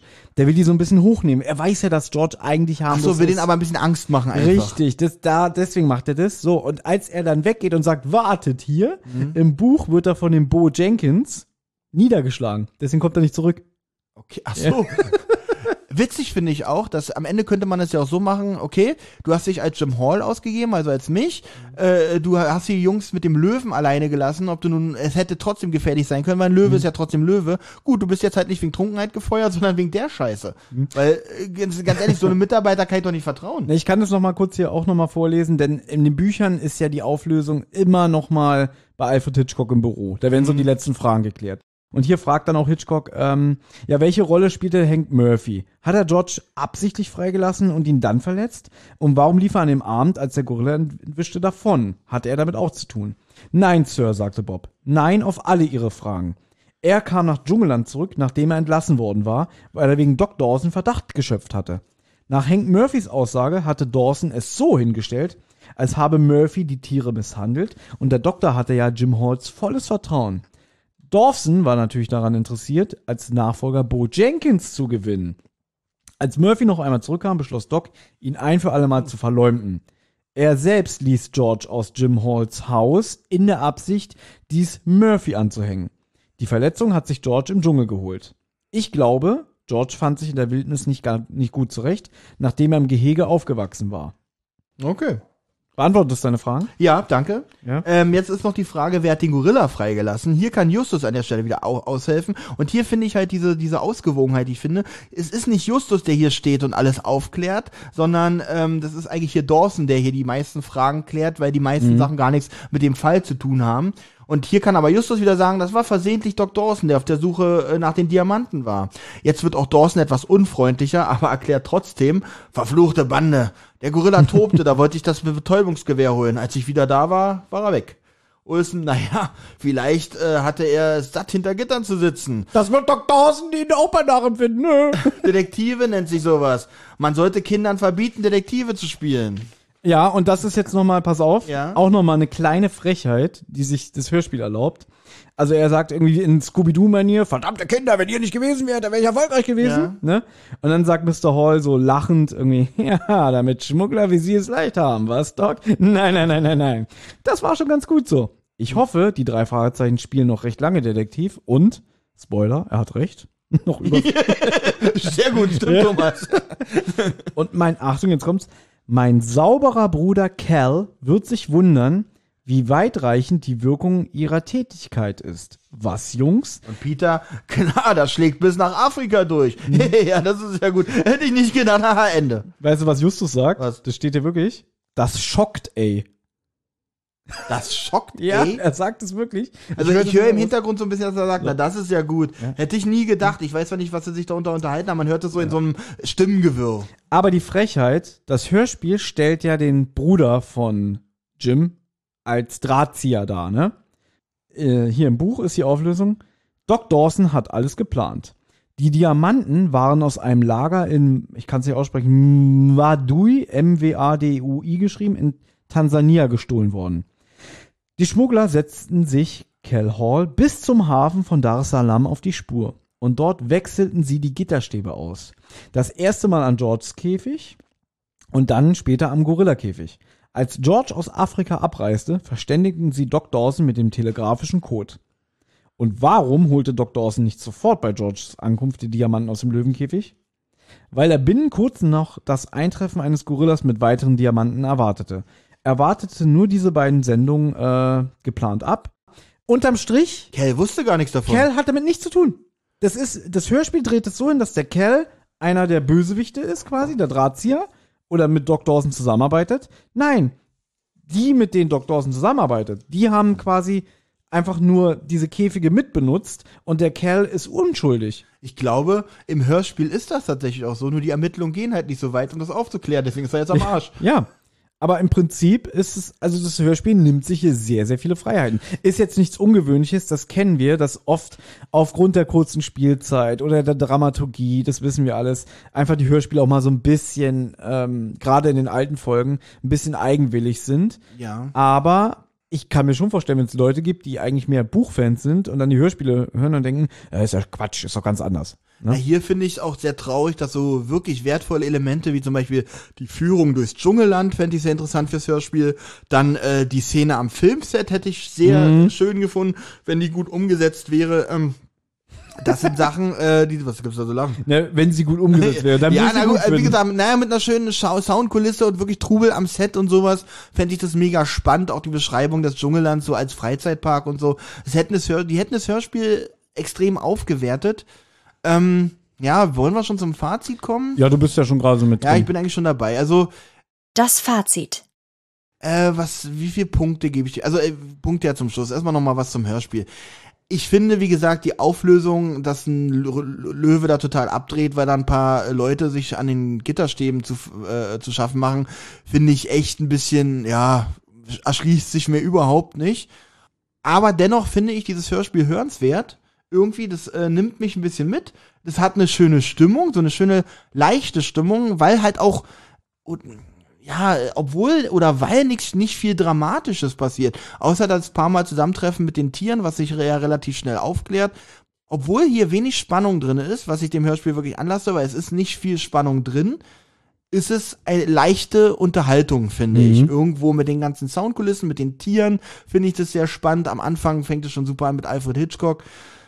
Ja, im Endeffekt bleibt aber für das Hörspiel tatsächlich trotzdem nicht mehr als fünf Punkte übrig. Von zehn? Muss ich sagen, von zehn. Boah. Obwohl es eine klassische alte Obwohl Folge es eine ist. klassische alte Folge ist. Die Protagonisten alle super, muss ich sagen. Ja. Hier, hier sti- sticht keiner negativ hervor. Also keiner irgendwie mit Overacting oder schlechtem Schauspiel, muss ich sagen. Aber ich finde die Story und ja gerade jetzt, wo ich so viel höre, dass so viel aus dem Buch weggelassen wurde, Mhm. In äh, an ja, wie wir schon erwähnt haben, wahrscheinlich weil das Hörspiel sonst zu lang wären. ja, wären wir vielleicht auf 45 Minuten gekommen oder 43 Minuten. Muss ich sagen, es fehlt sehr viel, das, die Auflösung ist mir leider nicht schlüssig Und ähm, ja, fünf Punkte. Wow, das hätte ich jetzt nicht gedacht, Okay. weil ich habe wieder gedacht, okay, ich habe auch damals gedacht, du findest den äh, Phantomsee glorreich. Ja, ich hätte echt gedacht, dass das so eine Folge ist, so die du sehr sehr schätzt unter den alten Folgen. Also das ist so eine Folge, wo du sagst so, oh drei Fragezeichen, Rase Löwe, super. ähm, tatsächlich, ta ich muss ganz ehrlich sagen, ich muss es jetzt tatsächlich als Podcaster bewerten. Als Kind habe ich sie tatsächlich sehr gerne gehört, ja. Äh, aber wenn ich mir so die ganzen Fakten und den Fall an sich betrachte, ein Löwe, äh, der, ein aufgeregter Löwe, weil da Leute, und dann ist da auch noch ein langweiliger Diamantenschmuggel dahinter, ohne irgendwie Tricks oder irgendwie, ohne, ohne, da fehlt mir auch der Twist so ein bisschen drin und sowas. Also mir reicht es nicht, dass es nachher der, der treue äh, Dawson da ist. Ähm, ja, äh, tut mir sehr leid. 5, Komma irgendwas vielleicht, aber ich gebe keine Kommapunkte, deswegen gute 5 Punkte. Gut, also ich finde diese Folge, ja, sie hat eindeutig ein paar Schwächen, ähm, weil im Prinzip der Twist würde ich jetzt gar nicht sagen. Der Twist, dass die Diamanten in den Stäben versteckt sind, den finde ich schon sehr nett, muss ich sagen. Aber Aber mich kein Twist, weil irgendwas muss eine Folge ja haben, Ja. dass irgendwas geschmuggelt, verkauft, gemacht wird. Irgendwas muss ja durch, hinter verdeckten. Also ich sag mal so, ich finde die Folge ist sehr kurzweilig, sie ist sehr gut geschauspielert, es sind tolle Sprecher dabei, sie ist sehr atmosphärisch, gerade was so Sound und Kulisse angeht. Ich empfehle natürlich die alte Carsten Bohn ähm, Variante, weil hier sehr viele gute Carsten Bohn Stücke verwendet werden. Die Folge tut nicht weh, die ist, die kann man im Hintergrund laufen lassen. Sie hat einen sehr, sehr denkwürdigen Dialog, wie wir ja schon rausgearbeitet haben, nämlich die Nussknacker-Szene auf dem Schrottplatz alleine ist schon, Ah, ein Klassiker. also ja. die ist eigentlich eine 10 von 10, nur diese Szene isoliert, wie ich finde, ja. Ich höre die sehr gerne, muss ich sagen. Sie ist nicht, wenn man sie so mit anderen klassischen Folgen vergleicht, ist sie jetzt vielleicht nicht, was den Plot angeht, sehr, sehr stark. Das verzeih ich ihr. Und hier spricht natürlich auch mal wieder natürlich meine Nostalgie aus mir, dass ich sage, auch jetzt nachdem ich das Buch gelesen habe, wo ich denke irgendwie, boah, die Folge hätte noch viel, viel mehr zu bieten gehabt. Das stimmt schon. Ich finde aber für das, was sie ist, finde ich sie sehr gelungen. Ich gebe ihr acht von zehn. Versuchte auch wirklich ein bisschen die Nostalgie auszuklammern, aber ich finde halt, dass die sehr stimmig auch produziert ist. Hat kaum Längen, hat auch einfach irgendwie, ähm, ich finde sie sehr kurzweilig. Tatsächlich äh, stimme ich dir da in großen Stücken auch zu, äh, eigentlich zu allem, aber ich kann halt, ähm, ich finde die Story halt sehr, sehr flach. Ich finde, die- von der Story gibt es nicht viel her, das nostalgisch habe ich jetzt bei meiner Punktevergabe komplett ausgeblendet, sonst wäre da ein bisschen dazugekommen, aber du hast recht, sie ist eigentlich recht kurzweilig, weil, wie, wie gesagt, ist auch alles sehr, sehr viel in den ersten Tag gepresst, ja, den ich aber tatsächlich jetzt im, im Nachhinein doch, doch recht gut finde. Ja, ich glaube, ich muss auch irgendwann mal aufhören mit diesen Punkten, weil ich glaube, irgendwann Das geht nicht. Das haben verzettelt, man sich ja da, weil aber man das haben wir ja jetzt etabliert. Ja, also, ja. Und die Leute wollen das ja auch wissen, ne, Ja. wie wir dazu stehen. Und ja, was mich sogar gestört hat, zum Beispiel die Szene mit dem Panther. Natürlich wäre das krass gewesen, wenn die noch drin im Hörspiel gewesen wäre, aber natürlich wieder. Ja, man hätte ja. es wiederholt sich so viel, Ja, weil es schon ja. wieder ein wildes Tier, das ausgebrochen ist. Schon wieder, bleibt stehen, nicht rühren, nicht bewegen und so. Das hätte, da hast du dann wieder so eine Doppelung. Deswegen, dass, dass das nicht drin ist, das verstehe ich sogar. Wenn, dann würde ich ankreiden der Folge, dass sie halt wirklich sehr kurz ist. Da wäre noch ein bisschen mehr drin gewesen von der Spielzeit. Das stimmt schon. Genau, also ich glaube, ich hätte der Folge auch viel mehr Punkte gegeben, wenn das mit dem mit der Führung durchs Dschungelland äh, drinne wäre, am Filmset die Szene oder zumindest wenigstens eine von den beiden Szenen hätte auf jeden Fall hätte ich also beides rauszuschmeißen, das hätte mir ja als äh, Skriptautor auch irgendwo wehgetan, weil äh, damit verletzt sich ja diese Folge doch enorm. Ähm, na gut, das jetzt alles mit Kell auszuklammern, dass er nun äh, nicht der Drahtzieher war. Ich finde es auch so witzig, wie locker das eigentlich äh, äh, Jim Hall sieht, dass sein Bruder ein Krimineller ist. Ja, da wird sich schon noch wundern, Genau. äh, wenn er da, äh, vor allem in Afrika wird man da vielleicht ganz anders bestraft als in, in, in Amerika. Ja. Mein sauberer Bruder, der ja, mein schon Bruder, der wundern, ne? wundern hier. Ja. Ja, ich äh, muss bei meinen fünf Punkten bleiben. Bleib doch bei deinen fünf Punkten. Alles andere wäre jetzt auch lächerlich. Lächerlich. genau. Und das geht nicht nur dir so. Ich habe ja in den Kommentaren schon vorher gelesen, dass viele Leute die Folge gar nicht so stark finden. Vielleicht sollten wir auch anfangen, so drei oder vier Kategorien zu bepunkten und nicht äh, das Gesamtwerk, vielleicht später nochmal das Gesamtwerk, aber Sprecherleistung wirklich, es gibt keinen, wo ich sage, oh Gott, da wird mir schlecht, wenn ich den höre, wenn ich ihn sprechen höre oder keine Ahnung was. Alles schön ruhige, realistische Stimmen, mit dem, von denen man sich abgeholt fühlt, man ist drin, also wirklich super, super Sprecherleistung. Vielleicht mit Abstrichen ein bisschen der Sprecher vom Dr. Außen, weil der halt doch sehr reserviert klingt, aber, Ja, das finde ich ja gerade gut. passt irgendwie Er dann ja- auch, weil er zieht ja durch. Ja, ne? er ist doch der treue, der treue Doktor, dem man vertrauen kann und, der das, sich um die Tiere und kümmert. das ist eigentlich der Twist, dass der, der, der, der Treue, den, Ja. den der, der Jim an seiner Brust äh, genährt hat, dass der plötzlich am Ende sich als Verräter rauspuppt. Ja, ähm, ist Twist, ähm, ja, dieser Mhm. so ein kleiner Twist, aber es gibt für mich nicht so diesen Twist, wo ich sage, wow, das ist jetzt aber äh, eine mega Überraschung. Achso, du, du hast nicht gefragt, wer hat eigentlich die drei Detektive in die Schrottmühle gesteckt? Das war, ich glaube, das war George. Genau. Jetzt hatten wir auch ein bisschen Benjamin in diesem Podcast.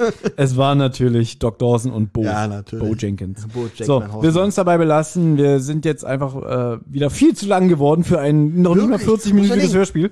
Zweieinhalb Stunden für 38 Minuten Hörspiel. Adaptier das mal bitte auf ein 60 Minuten. Das war fünf Ja. Stunden an einem Hörspiel beschäftigt. Genau. Aber ich finde, wir haben, glaube ich, alle ungeklärten Fragen aufgegriffen. Und wenn nicht, äh, wenn es doch ungeklärte Fragen gibt, die ihr gerne beantwortet haben möchtet, dann ähm, Wendet euch an die drei Detektive. genau, wenn euch der interessiert, lest doch mal selber das Buch. Denn die übernehmen jeden Fall, habe ich gehört. Richtig. So. Das war die erste Aufnahme von Die Zentrale im Jahr 2022. Es werden bestimmt noch viele, viele Folgen. Ich muss auch ganz ehrlich sagen, es ist noch steigerungsfähig, ja. Also wir können uns ruhig noch in dieser, auch in diesem Jahr noch ein bisschen nach oben entwickeln. Ja. Freue ich mich drauf. Das wird schon, es wird bestimmt mal wieder so eine Gaga-Folge geben. Das ist dann mit dir und Benjamin. Ja. Und dann wird es auch mal wieder eine lustige Folge geben mit mir und Benjamin. Vielleicht wird es irgendwann auch mal wieder eine gute Folge geben, aber wir wollen nicht zu weit Oh, vorgreifen. oh, das, das ist äh, deswegen. Und äh, man sollte vielleicht auch nicht immer so viel Versprechen machen, wenn wir die eh nicht halten können. Ne? Genau, genau. Ich sag nur 17 Stunden. Alles klar. ähm, ich sage Tschüss. Hat mich gefreut, Olli. War eine sehr schöne, doch mal wieder, äh, hat mir Spaß gemacht. Ja auch, wir, wir hatten, haben wir gleich erwähnt, lange keine Folge mehr zu zweit besprochen, wir beide. wir beide nicht. Das Fand stimmt. ich auch recht kurzweilig, muss ich ganz ehrlich sagen. Genau, und ähm, klammern wir mal diesen WhatsApp-Fall aus, ne? Ähm, ich habe den schon komplett vergessen. Alles klar. Ich leg jetzt auf. Also, gute Nacht und äh, bis zum nächsten Mal. Klären wir über WhatsApp. Tschüss. Tschüss.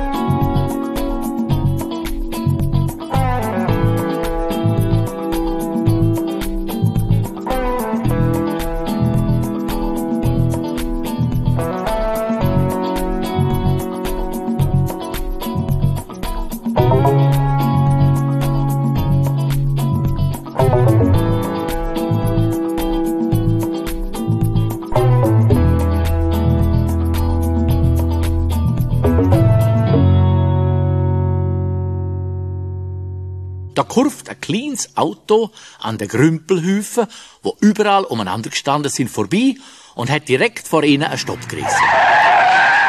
Ein Mann, ziemlich groß, schlank und mit einem auffälligen Nussknacker-Gesicht, ist rausgekommen und hat gerufen, Hey da, ihr Buben! Ist niemand da? Mal, wir oder sind wir niemand? Ich meine jemand, der mir Auskunft geben Auskunft kann ich Ihnen geben. Mein Onkel ist der Besitzer. kann. Du, ist er nicht da? Er ist mit der Tante fortgefahren. Sie kommen erst am Nachmittag zurück. Aber vielleicht kann ich. Okay, ich suche zufällig gerade solche Stäbe, wie ihr es abladet. Ich kaufe den ganzen Posten. Sie meinen dann, Sie wollten sie gerne kaufen? Natürlich. Was kostet der ganze Haufen? Tja, äh... 1000 Dollar. Was? Sag mal, bist du nicht ganz betrost? Oder willst du am Ende einen Witz mit mir erlauben?